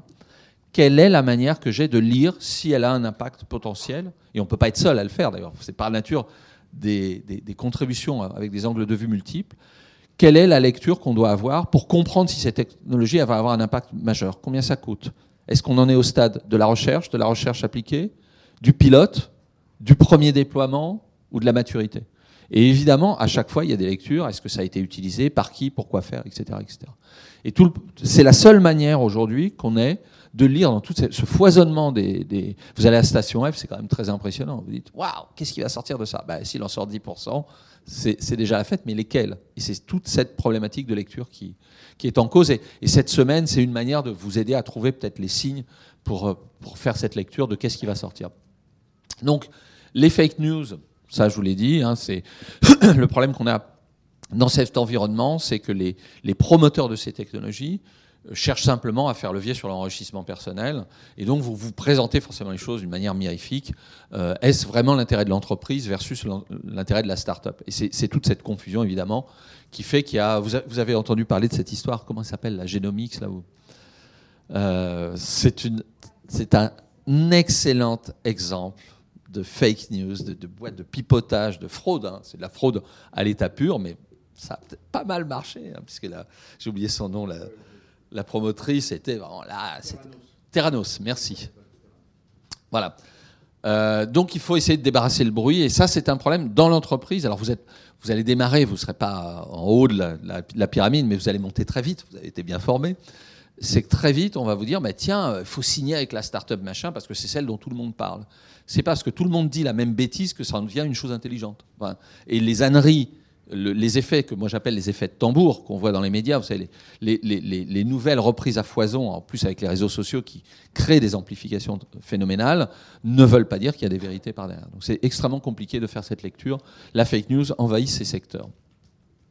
Autre élément, alors celui-là est intéressant, quand je suis rentré dans ce secteur, j'avais le textile, je vous l'ai dit, et j'ai vu une boîte que vous connaissez qui s'appelle Lectra, euh, puisque j'étais expert technique, donc on finançait, l'État français finançait les recherches et développement dans des secteurs. J'ai vu une boîte arriver qui s'appelait Electra et on m'a dit Ah, le 3D, la simulation, vous allez voir, ça va marcher dans les 2-3 ans. Regardez, et on me montre un truc à l'écran. Ok, ça va marcher. Depuis 1983, hein, si vous faites la, la, somme, ça fait quelques années. Tous les 5 ans, je renvoie une boîte qui revient voir. Vous allez voir, ça va marcher. Euh, vous avez beaucoup vu de, conception de vêtements en 3D, mouvement. Alors il y en a, hein, ceux qui connaissent Optitex, Bronzeware, euh, euh, il y en a quelques-uns, Marvelous Designers en Corée, etc. On est en 2016. Et en fait, le, le fait que ça fonctionnait dans un écran ne voulait pas dire que ça fonctionnait économiquement. Il fallait bac plus 60 pour l'utiliser, il fallait des, méga calculateurs. Là où vous preniez un bon modéliste et une bonne mécanicienne modèle, et vous aviez un très beau proto. Et c'est tout le problème qu'on a c'est que fonctionner techniquement n'impliquera pas qu'une technologie aura un impact, parce que peut-être qu'elle n'est pas employable, peut-être qu'elle est trop chère, trop longue, trop, trop, trop. Et ça n'est pas une preuve de fonctionnement que de dire ça fonctionne. Ça fera la différence, la différence entre une invention qui reste pour ce qu'elle est et une innovation qui permet en fait d'avoir cette adoption. Et le dernier message que, que je veux vous donner, ben, on parle souvent, c'est vrai que le digital, le numérique, peu importe comment on l'appelle, est devant un peu tout. Pourquoi? Parce qu'en fait, le numérique s'inscrit dans toutes les innovations aujourd'hui, ça c'est vrai. Euh, il y a très très peu d'innovation, alors sauf l'innovation sur les matériaux, encore que. Euh, mais euh, voilà, le digital, c'est pas un mauvais sujet en tout cas. Le regarder n'est pas du tout une, c'est pas une fake news, hein. c'est vraiment un phénomène central. Voilà. Alors modèle numérique. Désolé pour cette intro un peu longue, mais on va devoir toujours naviguer entre le réel et justement le, le, virtuel, et c'est le problème qu'il faut apprendre à décrypter. J'espère que cette semaine vous aidera à le faire. Numérique et modèle économique, alors c'est un peu bavard comme slide, c'est pas très joli. Euh, moi j'ai vécu ça. Il faut savoir que mon premier dossier, donc avec du web, c'était 96 euh, dans mon, dans mon cabinet, mon activité de conseil, et depuis on a accompagné pas mal de nos clients sur le, sur, on va dire, le digital et le web, et, le commerce sur Internet. Bon, euh, le commerce digital. Si vraiment il y a une chose qu'il faut retenir, le commerce via les technologies digitales ne doit pas être résumé au fait de faire un chiffre d'affaires sur un, sur un écran. C'est absolument illusoire. Euh, quand on sait que, alors on n'a pas des statistiques précises là-dessus, mais on peut dire qu'à peu près 30 à 40% des visites en magasin sont aujourd'hui drivées par le fait que quelqu'un est allé voir s'il y avait quelque chose à voir dans les magasins. Ça ne veut pas dire que la personne a acheté, ça veut dire que le trafic a été généré par cette personne. Donc la problématique du digital, alors maintenant c'est un peu plus mûr que ça n'était, mais il y a encore des esprits qui sont euh, mûrs à cela, c'est de dire il ne faut pas regarder quelle est la part de chiffre d'affaires qu'on fait sur le web, c'est pas ça qui est important, ou sur les systèmes digitaux. Ce qui est important, c'est de savoir ce que ça dirige comme attention. Hein. c'est toi, euh, Lucas, qui parle souvent de l'économie de l'attention, euh, de savoir ce que ça va diriger comme attention vis-à-vis de vous. quitte à ce que l'achat soit fait ailleurs. C'est pas parce qu'on vend 5% de euh, son chiffre d'affaires euh, via des outils digitaux que l'importance du web est réduite à ces 5%, ou des outils numériques ou digitaux, elle est évidemment beaucoup plus importante. Donc ça, c'est première chose, il ne faut pas regarder cela à l'aune du chiffre d'affaires, il faut regarder à l'aune de l'attention et de l'impact et de la, comment dit-on, la réputation que ça permet à l'entreprise d'avoir. Autre élément, et ça, il y aura une intervention euh, de Béatrice Lacombe, je crois, hein, qui devrait vous aider. C'est une ancienne de l'IFM qui va venir, qui bosse pour 24 Sèvres après être passée par Sarenza, par plein de boîtes. Moi, je, l'avais recrutée d'ailleurs, c'était drôle, à l'époque, toute jeune stagiaire pour une boîte qu'on avait euh, montée. Elle pourra vous aider à lire les modèles économiques. Dans les modèles économiques marchands, puisqu'on est là, il faut à tout prix distinguer les différents modèles. Alors, si déjà on devait faire un grand bypass, ceux qui achètent, ceux qui n'achètent pas. Et dans l'économie digitale, grosso modo, net apporté versus Farfetch ou Amazon net apporté MyTeresa, donc qui sont des acteurs de l'économie digitale, mais qui sont assez traditionnels, puisqu'ils ont gardé les comportements anciens de je vais voir les marques, je leur achète une collection et je la revends sur Internet. Ok, c'est un magasin numérique. Euh, est-ce si important? De ceux qui, évidemment, euh, vont plutôt vendre sur commission, voire ceux qui hébergent, ceux qui finalement sont dans cette économie, et c'est un peu comme Uber, mais sans forcément investir, ils sont juste là. Et d'ailleurs, ça m'a fait rire, parce que quand on dit désintermédiation, ce qui est certainement vrai pour des intermédiations physiques, mais certainement pas pour des intermédiations digitales. Si vous allez regarder par exemple des acteurs comme List, je sais pas si ça vous parle, vous savez, les, les mêmes Google Shopping, de temps en temps, si vous regardez, vous allez sur des moteurs de recherche qui vous envoient, sur des commissionnés qui vous envoient sur des marques. Et en fait, si vous regardez, on rentre dans des dispositifs où des intermédiaires, il y en a beaucoup. Amazon, si on oublie son activité d'achat-vente, puisque Amazon couvre en fait toutes les, différentes strates de, l'économie, mais le gros de son activité de marketplace, c'est je crois 40 à 50% aujourd'hui hein, de son chiffre d'affaires, est fait dans de, la partie marchande, est fait sur la marketplace. Euh, c'est c'est une activité sur laquelle ils ne font que se commissionner. Donc c'est finalement Amazon n'est qu'un intermédiaire. Hein. Euh, on oublie de dire que le plus riche d'entre eux et celui qui offre la plus forte croissance est en fait un intermédiaire. Donc au prétexte de désintermédiation, en fait, on a créé des intermédiaires beaucoup plus puissants qu'ils ne l'étaient auparavant. Et, ça, c'est quelque chose qui est préoccupant pour les marques elles-mêmes. Enfin, préoccupant. Elles vont s'en sortir, mais qui doit être pris comme, comme euh, élément. On a, c'est une, notion de, qui revient dans tous les domaines, qui est celle de gatekeeper. Voilà. Et euh, Netflix, par exemple, est devenu le gatekeeper des contenus. Exactement. Comme Google, Spotify, le, le, le, gatekeeper de l'information. Voilà. Et c'est juste, voilà, on, revient à la théorie, vous savez, sur les ponts au Moyen Âge, de ceux qui se plaçaient là et qui prenaient la taxe pour ceux qui voulaient passer par le pont. La tour de Montlhéry. Entre autres choses, voilà. Voilà, donc en fait, de désintermédiation, on a surtout des intermédiaires, mais dont le modèle de commissionnement, parce qu'ils vont drainer du trafic. Alors, ça aussi, vous connaissez cette phrase euh, traditionnelle qu'on avait chez les, chez les commerciaux et chez les gens qui implantent des réseaux. Quelles sont les, les trois règles d'or du commerce? L'emplacement, l'emplacement, l'emplacement. Et en fait, on avait mal défini la définition. C'était pas l'emplacement, c'était le trafic, le trafic, le trafic. Aujourd'hui, ce qui a de la valeur, c'est un peu comme les souks. Là, je vais à Casablanca tout à l'heure. Donc, moi, j'adore les souks marocains parce que voyez un type qui vend des babouches, un type qui vend des, des, des, des, verres, un qui vend du thé. Vous allez n'importe où, vous pouvez demander n'importe quoi.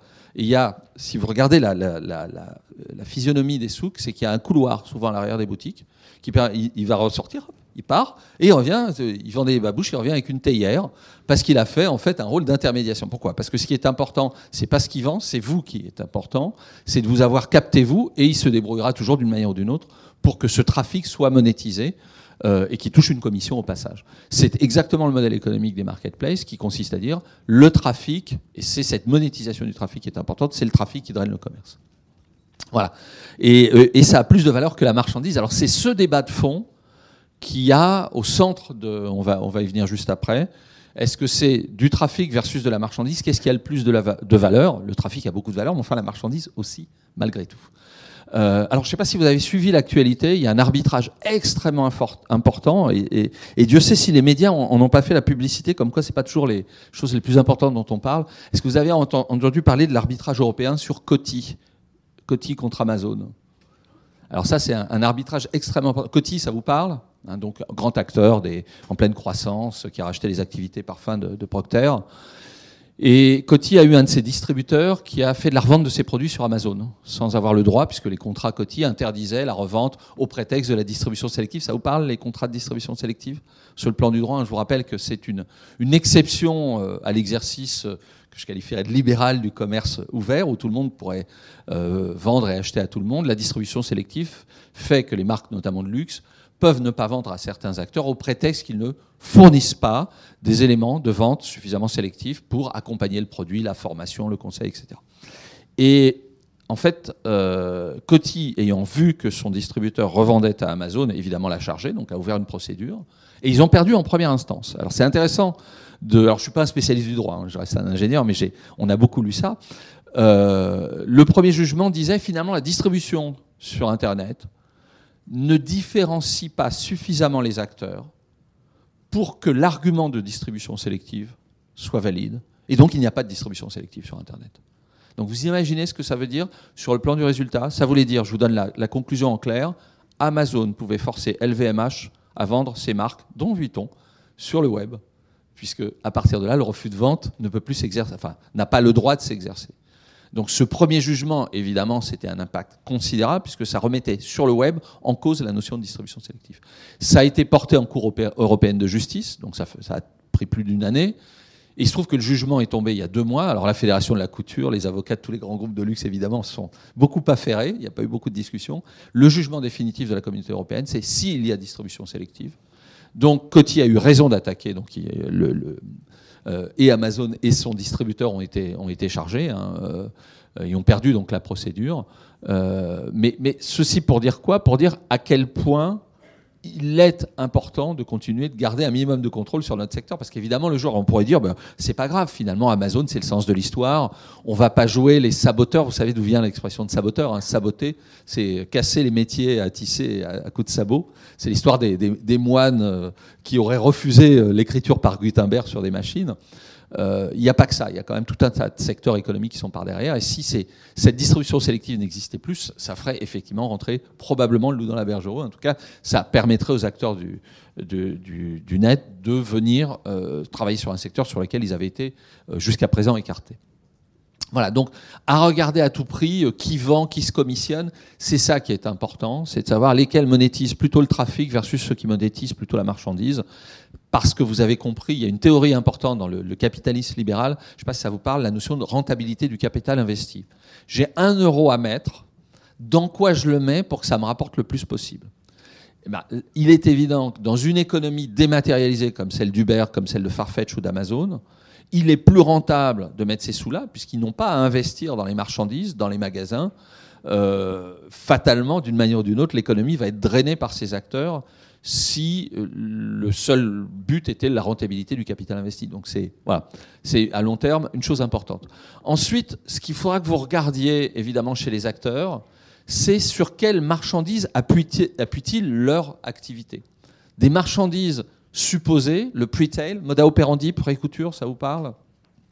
Là, l'idée c'est d'avoir des acteurs qui pendant les showrooms vont venir en fait, des acteurs donc numériques, hein, euh, vont venir essayer de capter l'information sur qu'est-ce que les bailleurs achètent, etc., qu'est-ce qui est en train de se faire. On va y revenir jour et, dans, un peu dans cette, euh, dans cette position-là. Les saisons en cours, donc ce que j'appellerais du retail traditionnel, hein, c'est du genre net à portée. Euh, les N-, tout ce qui est outlet, faut pas oublier, les acteurs type vente privée, Yux, pour ceux qui ont, suivi l'actualité, Yux net à portée, c'est deux acteurs, l'un qui venait de la saison en cours, l'autre qui venait de l'outlet, qui ont été euh, associés. Et puis tous les modèles, évidemment, de, que j'appellerais un peu de longue traîne, euh, tout ce qui est le travail sur l'occasion, il ne faut pas oublier qu'il y a Vestiaire Collective, hein, qu'on cite beaucoup. Euh, je crois qu'on en avait un peu parlé. Vous, savez, il y en a qui sont peut-être intéressés à l'économie automobile dans les années 90. Je ne sais pas si vous avez suivi ce qui s'est passé. Il y a eu des mouvements stratégiques importants des constructeurs qui étaient à la fois attaqués par les loueurs, puisque finalement un loueur crée de la concurrence à vendre des voitures. Si les gens louent des voitures, ils n'en achètent plus et les revendeurs des voitures d'occasion. Et dans les années 90, tous les grands constructeurs ont créé leur réseau de jeunes occasions. Pourquoi? Parce qu'ils se sont rendus compte que ceux qui revendaient une voiture qui avait été neuve sont ceux qui vont racheter une voiture neuve. Et donc, en captant le marché des voitures d'occasion, ils préservaient le point de contact avec les acheteurs potentiels de véhicules neufs. Donc, on va retrouver, euh, à travers l'occasion, probablement, peut-être qu'un jour, on verra, euh, enfin, vestiaire collectif, d'ailleurs, il y a El Capital Caterton est dedans, hein, je crois. El Caterton, Bernard Arnault, a des, sous, je crois, chez Vestiaire Collective. Pourquoi pas un jour avoir Hermès qui s'occuperait euh, de tout ce qui est la revente plutôt que de voir des acteurs tiers euh, faire de la revente, s'occuper de, faire sa propre euh, histoire en recyclant ses propres produits, Hermès, ses vieux Kelly, ses vieux, ses vieux Birkin, etc. Voilà, donc ça c'est un élément important pour distinguer les modèles économiques, et donc là aussi ça, ça fait une segmentation. Et puis surtout, surtout, et c'est ça qui est important, les modèles de vente. Euh, puisque vous le savez, on va de moins en moins vers des modèles de, propriété, de plus en plus vers des modèles de, jouissance, entre guillemets.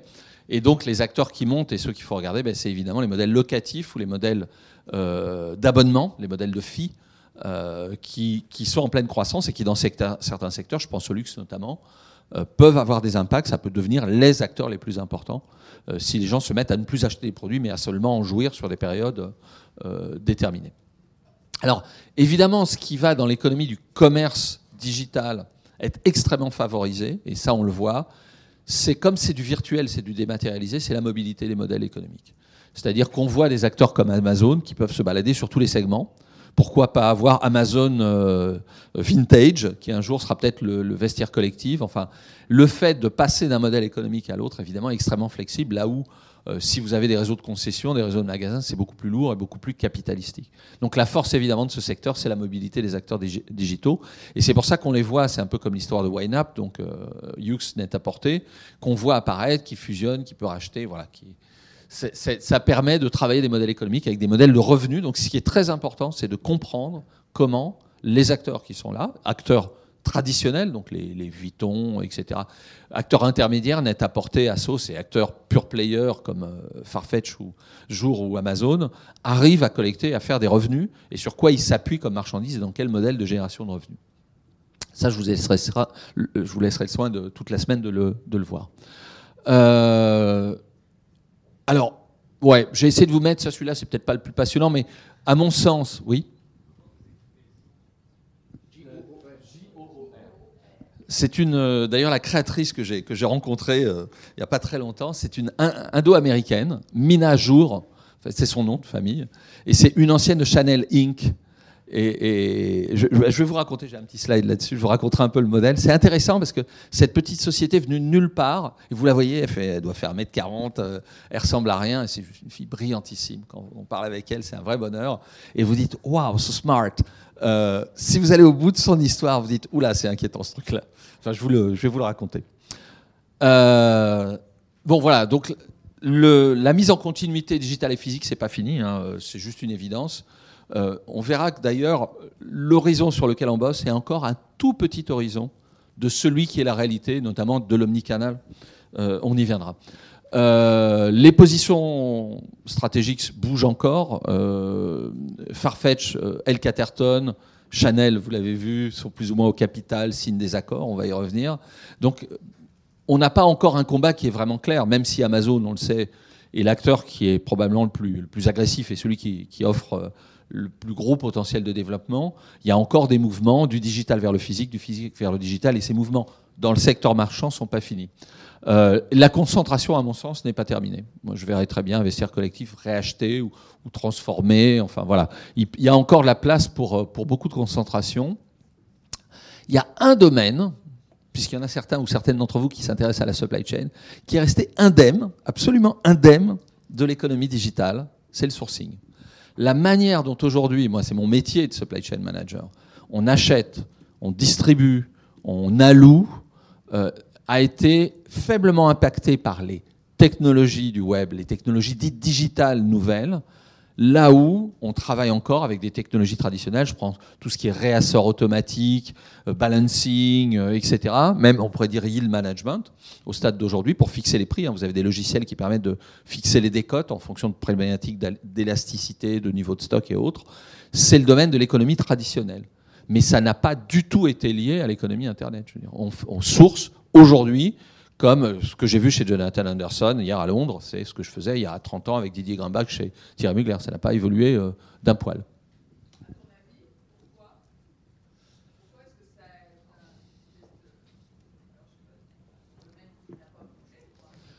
Parce qu'il a une inertie qui lui est propre. Et c'est cette inertie qui est le sujet. Même si on véhicule très vite des informations dans le domaine de la prod, fabriquées de la manière qu'on n'a pas su transformer encore aujourd'hui, euh, tant qu'on n'a pas de la production unitaire, voilà, on, est encore dans des modes de production traditionnels. On n'a pas réussi à faire que le système d'information arrive à faire que la production dite industrielle en série, en masse, le taylorisme, le fordisme, pour, prendre des termes d'économistes, est encore plus valide que la production unitaire. Euh, alors il y a des acteurs Nike, Nike ID. Hein. Pour moi, j'ai le plus grand respect pour ce qui a été fait par Nike, parce que ce qu'ils font est juste remarquable. Et, on devrait l'avoir dans le luxe, alors que c'est dans la, pompe entre guillemets, dans les sneakers qu'on l'a. Mais c'est un des rares modèles vraiment qui a été impacté. Et encore, c'est la personnalisation. On mettait quand même encore 3 à 6 semaines pour obtenir vos baskets. Donc c'est pas si révolutionnaire que ça. Euh, voilà. Donc le sourcing, ouais, il a, il a sa propre inertie, et on a beau y mettre de l'information, etc. Euh, voilà, ça change pas beaucoup. Ça sera un des enjeux probablement. Bon, les acteurs de la techno vont apparaître, l'histoire d'Apple Pay, euh, ils deviennent banquiers, hein. ils ont tous pris des numéros d'enregistrement pour devenir des, banquiers. Et puis ceux qui arrivent, alors Amazon, juste pour le décrire, vous savez que les revenus d'Amazon, on voit l'achat et revente, la commission, euh, euh, la collection Amazon, hein. vous savez qu'ils ont même un, private label Amazon maintenant aux US. Je ne sais pas si c'est distribué, en, distribué en France, non, je crois pas. Hein. Non. en fait, Amazon, c'est une boîte de techno aujourd'hui et de logistique. Euh, je ne sais pas si vous, savez qu'ils sont le premier acteur mondial de cloud, de, location, les fermes que tu montrais. Et vous savez quelle est la part de marché d'Amazon dans le domaine des, des clouds, des fermes de cloud? 42% du marché mondial. C'est-à-dire 42% des données stockées dans un cloud dans le monde sont stockées sur des serveurs Amazon. C'est plus qu'IBM, c'est plus que Microsoft réunis. Euh, IBM, je crois qu'il doit être à 15%, Microsoft, il doit être à 12%. Enfin, c'est juste hallucinant. Quoi. Donc c'est bien une boîte de techno. AWS, ça vous parle? AWS, Amazon Web Services, c'est une technologie. Quand vous faites ce qu'on appelle l'inboarding, c'est-à-dire vous allez monter sur le système Amazon en tant que vendor, en tant que vendeur, on va vous fournir un kit technologique qui est un langage en lui-même, langage privé bien entendu, hein. donc c'est très différent de ce qu'on va voir quand on parlera cet après-midi des, de la, euh, de, la RFID qui est normalisée. C'est un langage Amazon. Ils ont privatisé le fonctionnement des marketplaces et il y a une technologie avec un langage, avec des API, des automates programmables informatiques qu'on appelle Amazon Web Services. Donc c'est tout un environnement technologique. Aujourd'hui, Amazon est plus une boîte de techno. Quand vous chargez des vidéos sur les serveurs Amazon, il y a des systèmes qu'on appelle des codecs, des codeurs, décodeurs automatiques qui les optimisent comme sur YouTube. Donc ils fournissent de la technologie au même titre que les éditeurs de soft. Et dans ce sens-là, hein, je te rejoins Lucas, à dire que c'est bien le software qui est le centre du, métier d'Amazon. Euh, la marchandise n'est finalement qu'un appendice euh, du reste. Voilà. Euh, en revanche, aussi un message que je veux vous donner, c'est que vous savez qu'il existe plein de formes de commerce hein, entre le dépôt-vente, la commission affiliation, la franchise, le retail, le wholesale, le travel retail. Il y a X, X modèles économiques et ça va continuer d'exister. Et d'ailleurs, le paysage, c'est celui-là. Si on regarde aujourd'hui le paysage, donc ici, si je mets les producteurs authentiques, les marques, ceux qui vont développer de la mode. Ici, les consommateurs authentiques, ceux qui achètent réellement. Ça, c'est tout l'ensemble des circuits de distribution qu'on est susceptible d'avoir. Alors, de, circuits les plus externalisés, donc là, on sera plutôt sur du vrai wholesale. Les circuits les plus internalisés, on est sur du vrai retail. Et puis, les canaux qu'on appelle associés. Le mix intermédiaire des commissionnés, des franchisés, on ne sait jamais si c'est l'un ou l'autre. Hein. Vous avez eu des cours là-dessus. Euh, mais si on regarde le vrai omnicanal, c'est ça. Là où aujourd'hui, alors on met du digital, voilà. Là on est plutôt euh, B2C, là on est plutôt B2B. On peut mettre de l'internet un peu partout. Et si vous regardez aujourd'hui, quand on vous parle de l'omnicanal, on vous parle de l'arbre qui cache la forêt, c'est-à-dire grosso modo, je vends dans mes magasins et je vends directement sur Internet. Le vrai paysage de l'omnicanalité, il est là. Et même évidemment, on devrait rajouter, les circuits consommateurs puisque les consommateurs eux-mêmes peuvent devenir, et on le verra à très long terme, eux-mêmes des acteurs de la vente.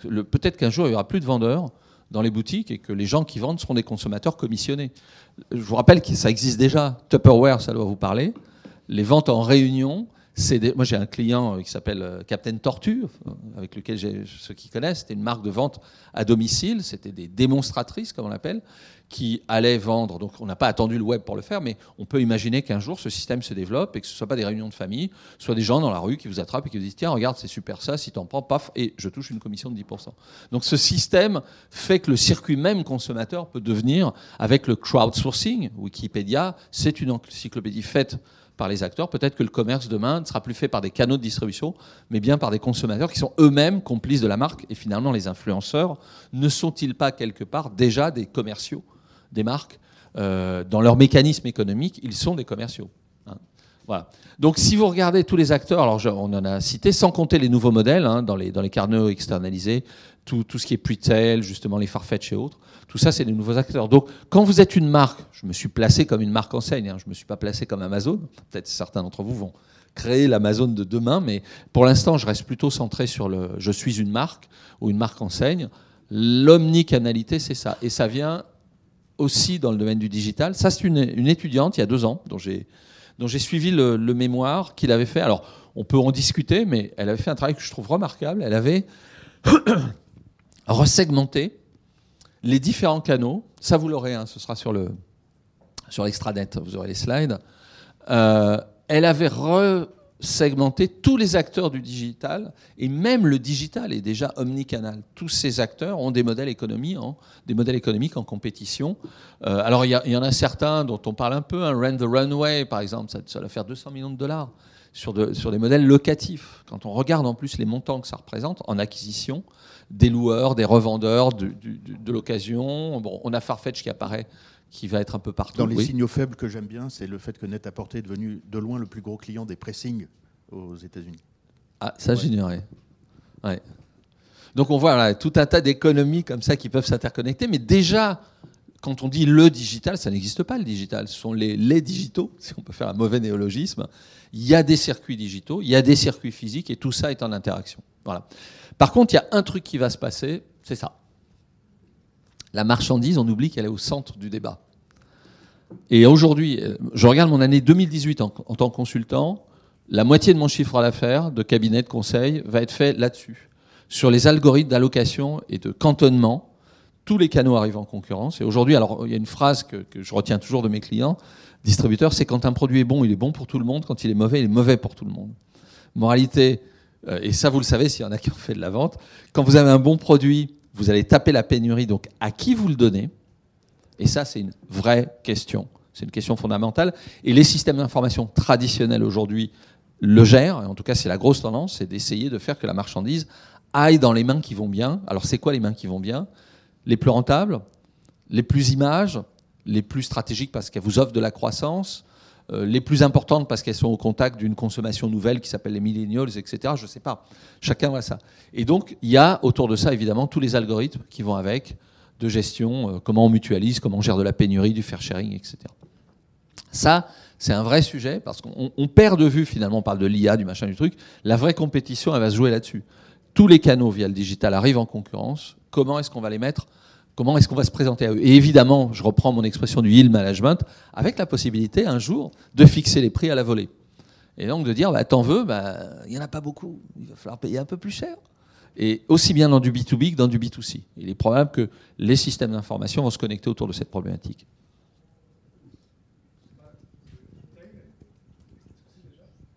electronic retailing, c'est du, du retail e-tail. C'est du retail électronique, donc c'est du retail digital pur. Par opposition au retail physique. Hein. Voilà, je vais accélérer pour finir. Euh, Peut-être sur euh, Jour Farfetch. Jour, je vous raconte ce que c'est. Donc, vous, savez ce que c'est que les buying sessions, les showrooms? On achète et on vend. Et pendant les buying sessions, vous montrez des catalogues à vos clients et ils placent des ordres. Et donc il y a une petite... Uh, The New Black, ça vous parle aussi? Voilà, c'est un autre acteur qui est concurrent mais qui, qui, se fait éclater par jour en ce moment. Euh, donc il y a un acteur qui apparaît il y a, je dirais, 7 ans. 7-8 ans, donc une ancienne de Chanel Inc. qui dit oh, c'est trop rustique, on va, on va essayer de faire ça sous forme d'un logiciel, donc c'est des logiciels de prise de commande, mais on va le faire sur le web. Donc voilà, le seul angle de vue original, c'est-à-dire je vais faire un logiciel super user-friendly avec des images très inspirées de la manière dont, les, dont le, les consommateurs achètent, mais on va le mettre en B2B, puisque ça sert à faire de l'intermédiation pendant les showrooms entre les marques et leurs clients distributeurs. Et ce petit business progresse, progresse. Et un jour, l'idée de, de Mina, et elle le défend, en plus, ce qui est génial, c'est qu'elle s'en cache même pas, et juste elle le fait, euh, c'est de dire, finalement, la théorie économique de base, c'est la demande qui a toujours le pouvoir. Donc, je vais essayer de faire pression sur la demande, et notamment sur le marché américain, puisque c'est sur le marché américain que, que Jour s'est développé. Et je vais faire en sorte de signer des accords avec des grands distributeurs influents par rapport aux marques, pour qu'ils imposent aux marques avec lesquelles ils travaillent que les commandes soient passées via Jour. Donc, et elle a créé ce qu'elle appelle un réseau social B2B, par lequel les, euh, les distributeurs, et je pense à deux d'entre eux, Niman Marcus et Saks notamment, font, en ce moment je bosse pour Dior, euh, Niman fait une pression d'enfer, on est en train d'y travailler là, pour que Jour soit adopté par Dior, euh, pour prendre les commandes. Ok, alors vous dites, ouais, bon, c'est un logiciel de commande. Ah oui, mais non, c'est plus un logiciel. Parce qu'elle ne vend pas du logiciel, elle vend du service et surtout, elle hoste la data. Vous imaginez qu'elle a les chiffres de absolument tout le monde pendant les ventes B2B. C'est-à-dire les ventes, elle a les catalogues, les prix, qui vend quoi, à quoi en wholesale sur le marché américain. Il passe, c'est une estimation, à peu près 70% du business de mode de luxe, high-end, on va dire, américain, passe par jour. Donc elle a un, data crunch extraordinaire. Elle connaît les prix, les modèles, tout ça 4 à 6 mois à l'avance, puisque les showrooms se passent avant. Imaginez si un jour elle fusionne avec Farfetch. Farfetch qui se paye sur le dos du sell-through. Puisque je vous rappelle que Farfetch, son, sa stratégie, c'est de dire Ah, ça s'écoule mal dans les magasins. Regardez, si vous signez avec moi, il y aura moins de leftover. Votre sell-through va augmenter de 10 points. Donc vous prenez Farfetch chez Jour, vous les faites fusionner. Et alors là, c'est génial, la boucle est bouclée, puisque vous pouvez savoir ce qui va se vendre, s'acheter. Donc vous pouvez, si vous avez des systèmes analytiques, tout de suite voir où il y aura du stock. Et vous pouvez même éventuellement vous arranger pour avoir des accords particuliers avec des distributeurs. Farfetch, d'ailleurs, acteur intéressant, j'ai eu trois, trois sujets cette année, en 2017, autour de Farfetch. Je vous cite juste, euh, et peut-être tant pis pour le reste, je suis un peu, un peu long. Euh, je ne cite pas les noms des marques, mais c'est des marques bien réelles. Une marque a, euh, mais je vous l'avais peut-être déjà, des fois je, je suis indiscret, cité en cours. Euh, l'offre sur Farfetch, vous savez qu'en wholesale, généralement, sur une offre mondiale, on offre plus de produits dans son offre retail. Quand on couvre beaucoup de territoires, vous avez, les Asiatiques, le Moyen-Orient, l'Amérique, l'Amérique latine, etc. Vous avez des collections wholesale qui parfois sont plus larges que les collections retail. Ça veut dire qu'une marque peut avoir plus de produits commercialisés en wholesale que ceux qu'elle commercialise en retail. Or, Farfetch s'appuie sur du commerce retail. Donc, vous avez des gens, des consommateurs, qui vont voir sur Farfetch des produits qui se disent Ah, je vais aller en boutique chercher le produit ils arrivent en boutique et on leur dit Ah non, on l'a pas. Donc Farfetch a plus de largeur de gamme que les propres magasins en propre de la marque en question qui fait partie du groupe Richemont, pour pas la nommer. Premier cas. Deuxième cas, un ancien, qui vous fait des cours d'ailleurs ici, voit arriver dans le showroom euh, un de ses clients italiens euh, qui a plusieurs boutiques, qui arrive donc dans un showroom pour acheter, et il arrive accompagné. Et donc, forcément, cet ancien lui dit, mais c'est qui? C'est mon conseiller Farfetch. Alors le conseiller Farfetch, c'est extraordinaire. C'est un mec, un mec qui paye rien, puisque c'est pas lui qui achète, hein. c'était bien le distributeur italien qui allait payer la, la camelote, mais qui lui conseille d'acheter puisqu'il a des analyses. Il dit ah ça, ça se vend bien, ça tu devrais, machin.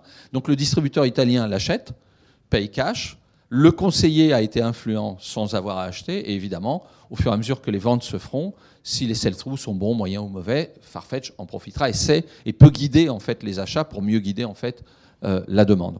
Euh, troisième cas de figure, dans un très joli groupe qui aime bien la couleur orange, euh, une de ces marques, ses clients wholesalers sont déjà sur Farfetch. Ils ont trois boutiques, donc c'est petit, avec des sales qui sont souvent moyens quand c'est une petite marque.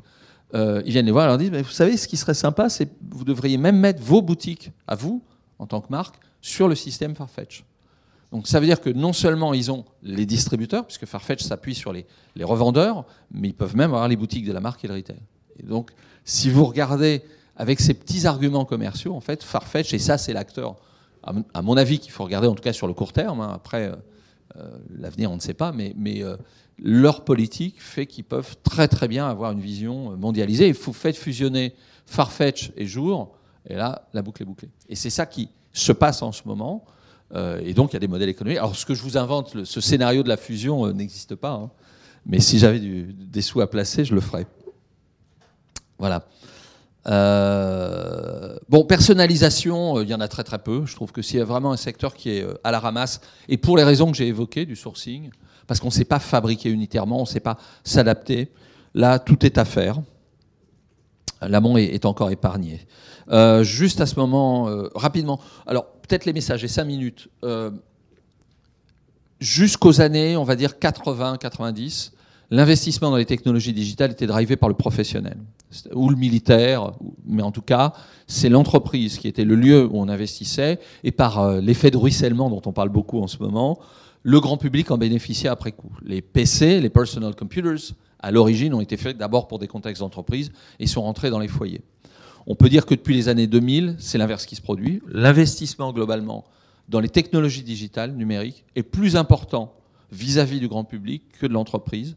Et en fait, l'effet de ruissellement se fait dans l'autre sens. Et souvent, on adopte plutôt des, technologies ou des manières de faire qui viennent du grand public. Euh, quelque part, l'iPhone, il est né pour le grand public et il est utilisé dans des contextes professionnels aujourd'hui. Donc ça, c'est un phénomène de renversement extrêmement important. Donc les, technologies comme celle de Microsoft, donc le Office, sont juste un peu entre les deux. Euh, voilà. En plus, il y a des, cas. Oh, bah, je ne vous raconte pas toutes mes histoires, mais Doodle, si ça vous parle. J'ai eu une fois, j'avais des gens d'LVMH, des gens d'IBM et un, grand cabinet, et on voulait fixer une réunion. Et ils ont des systèmes tellement sécurisés, on était infoutus de mailler nos informations. On a dit, on va faire un Doodle. je trouve ça totalement absurde. Vous avez des, boîtes super là, et puis vous finissez sur Doodle comme pour organiser l'anniversaire de vos enfants. Euh, c'est aussi un signe que c'est bien Doodle qui a raison et que les systèmes super sécurisés probablement s'inspireront de, ces systèmes. Euh, voilà, bon ça on en a parlé. Qu'est-ce que je peux vous dire pour profiter de mes trois minutes? Euh, On va se connecter, s'il faut que je vous en parle. Euh, j'ai participé à un séminaire il y a 3-4 ans euh, avec les équipes d'SAP Europe sur lequel ils posaient une question que j'ai trouvée extrêmement intéressante. Vous savez que les ERP gèrent toutes les phases de naissance, les phases d'approvisionnement et toutes les informations sur les origines, les constitutions des produits. Et de plus en plus, le bilan carbone, ce qui va avec pour savoir comment ça a été véhiculé.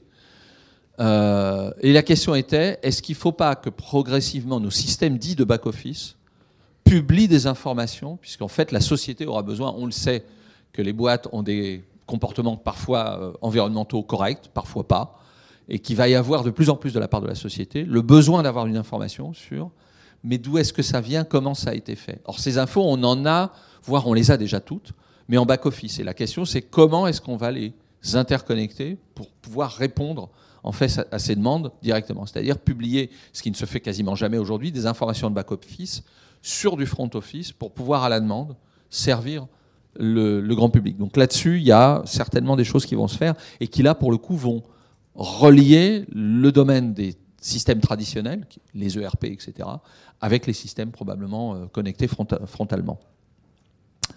Voilà. Avec alors le, client designer, vous avez vu que sur Nike ID, euh, je ne sais pas si vous y êtes allé récemment, j'avais pas vu, j'y suis retourné pour me rafraîchir les idées. Euh, vous pouvez créer votre design et le revendre. C'est génial, ça, prouve bien que vous êtes devenu designer chez Nike, euh, sans être forcément rémunéré. Euh, mais voilà, on, va vers cette logique de consommateur-acteur qui va pouvoir interagir. Et ça, c'est lié aux systèmes d'information qui vont progressivement se mailler. je pense qu'à long terme, c'est ça qui va se passer. En tout cas, là où tout à l'heure on était un peu cantonné sur la vente, c'est sur l'ensemble évidemment qu'on va avoir des overlaps. Alors il y aura toujours des systèmes de point de vue de l'entreprise, un peu comme, comme ici, qui seront privatifs, hein, qu'on ne verra pas à l'extérieur, mais c'est évident que la collaboration, les analyses de données, les médias, la partie hardware, tout ça, ça va être partagé. Donc ce vers quoi on va, c'est sur des systèmes. Alors là, on est beaucoup plus, à beaucoup plus long terme. Donc là, je rejoins, euh, de mon point de vue, en tout cas, qui est plutôt celui de l'entreprise, le, point de vue plus futuriste qu'avait qu'avait Lucas, mais très certainement, on aura des interconnexions et le domaine de la mode. Nike ID, pour moi, est un exemple extrêmement intéressant, qui préfigure beaucoup de choses, mais dans un modèle économique traditionnel, donc à savoir s'il n'y aura pas des acteurs, des futurs Farfetch-like, qui vont arriver à, intervenir et qui viendront peut-être du monde logiciel. C'est peut-être même ceux-là même qui fournissent aujourd'hui les outils qui permettent de faire ça, qui vont progressivement prendre le pouvoir sur ces activités justement de personnalisation. Ça, ça reste à analyser. Bon, sécurité, euh, voilà. la phrase, alors qui, était une phrase en fait qui avait été citée par les, deux fondateurs de, mais que Eric Schmidt avait, les deux fondateurs de Google. C'était quoi il y a une dizaine d'années, hein, je crois? Don't be evil. Tu te souviens cette, ce truc? Euh, dans un séminaire, un genre de TED Talks, Eric Schmidt avait dit nous on a une philosophie, c'est don't be evil. Et quand c'est dit comme ça, ça s'entendrait ah you can be evil so. Euh, on a Ah ben voilà, très bien. Mortelle transparence. Lisez ce livre, c'est chez Albin Michel, ça se lit en deux heures. Mortelle transparence, une analyse approfondie du sujet que tu. voilà. Donc effectivement, la possession des données, on, travaille. Moi, je voulais le faire intervenir, on n'a pas eu le temps de le faire venir euh, avec le, représentant de la communauté européenne, euh, Eric Peters, qui est un type formidable et qui fait partie des gens qui sont en train de réfléchir aux mécanismes de taxation et au système de privacy euh, qui pourrait s'imposer aux GAFA. Donc, euh, vous imaginez les enjeux qu'il y a derrière. Il me disait qu'ils avaient eu des soucis, qu'il y avait eu des messages via des lobbyistes selon lesquels si à titre personnel, certains des acteurs de la communauté européenne voulaient avoir une attitude un peu agressive vis-à-vis des Google et GAFA, on va dire en général, pour pas les nommer, euh, ils avaient les moyens d'avoir des informations personnelles et privées sur eux. Vous voyez ce que ça veut dire C'est juste hallucinant ce truc. Il peut y avoir des systèmes de pression, euh, et ça nous a été dit par quelqu'un d'extrêmement sérieux. Hein, c'est pas du tout ni un vantard ni un, charlatan. Euh, il existe une suspicion que les négociateurs pourraient avoir à titre personnel des, euh, informations qui pourraient être divulguées sur eux-mêmes. Enfin, voilà, on leur fait savoir qu'il fallait qu'ils soient gentils. Autant, c'est pas don't be evil, c'est be nice dans ce cas-là. Voilà. Donc, effectivement, c'est un peu, un peu romancé ce que je vous raconte, mais, euh, mais ça fait partie du jeu. Euh, je vous cite donc c'est quelques-uns des acteurs, donc j'en avais cité certains. Euh, j'ai notamment celui-là. Alors celui-là, il m'a fait tomber de ma chaise il y a 15 jours. Vous avez vu l'initiative de Kering. Donc Salesforce et Demandware sont deux très très gros éditeurs de soft américains qui travaillent sur le CRM et sur la gestion de l'offre. Et ils ont fusionné. Euh, donc c'est deux mammouths qui fusionnent. Et, et donc c'est du CRM. Vous voyez ce que c'est que le CRM C'est les informations sur les consommateurs, les paniers, où ils habitent, leur mail, leur téléphone. Et Kering a fait un truc qui est génial sur le principe. Il a dit, mais on est un portefeuille de marque. Nous, ça nous intéresserait de savoir la mobilité qu'il y a entre un, euh, via évidemment les, adresses mail, via les téléphones, par le fait de pouvoir identifier un consommateur, de voir ce qu'il achète en parfum chez Saint-Laurent, ce qu'il achète peut-être en sac chez Balenciaga, euh, etc., etc., au sein du groupe. Et ils ont confié l'ensemble de ce, de ce domaine à Salesforce Demandware, qui est en modèle SaaS, qui possède les données, enfin qui possède, qui les possède pas, mais qui les transite, c'est confondant. Je veux dire, c'est génial, mais alors là, c'est le, deal. Autant il est sur le plan technologique extrêmement avisé, parce que c'est une technologie formidable qui marche très très bien. Autant sur le plan stratégique, c'est confusing, puisque là, c'est servir l'ensemble des informations que même, même aujourd'hui le groupe Kering n'a pas un prestataire de nature anglo-saxonne. Enfin, si on, continue à aller vers des modèles de ça, imaginons qu'il y ait un Trump 2, alors je vais faire un peu de politique deux minutes, mais un type un peu crazy, peut y en avoir partout, hein, l'histoire n'est pas continue. Euh, une guerre économique se déclenche, ils nous disent on éteint la lumière, on va éteindre tous les clouds, plus aucune entreprise européenne ne peut fonctionner. Voilà. C'est ça la préoccupation qu'on a sur le fait que cette, dépendance économique et opérationnelle soit extrêmement forte. Et du jour au lendemain, vous éteignez, vous éteignez Salesforce, vous éteignez SAP quand il est utilisé en cloud, une entreprise ne peut plus opérer. Voilà. Donc ça fait partie de ces facteurs de dépendance. Donc il y a des enjeux. Hein. C'est pour ça que la communauté européenne désespérément essaye de, jouer. Mais bon, voilà, c'est pas un jeu qui est fait et, c'est celui qui se joue et qui fait que des acteurs certainement du logiciel vont pouvoir en tout cas euh, prendre de plus en plus de place dans les activités économiques de, leur, de leurs clients. That's it. C'était notre intro. Merci Lucas.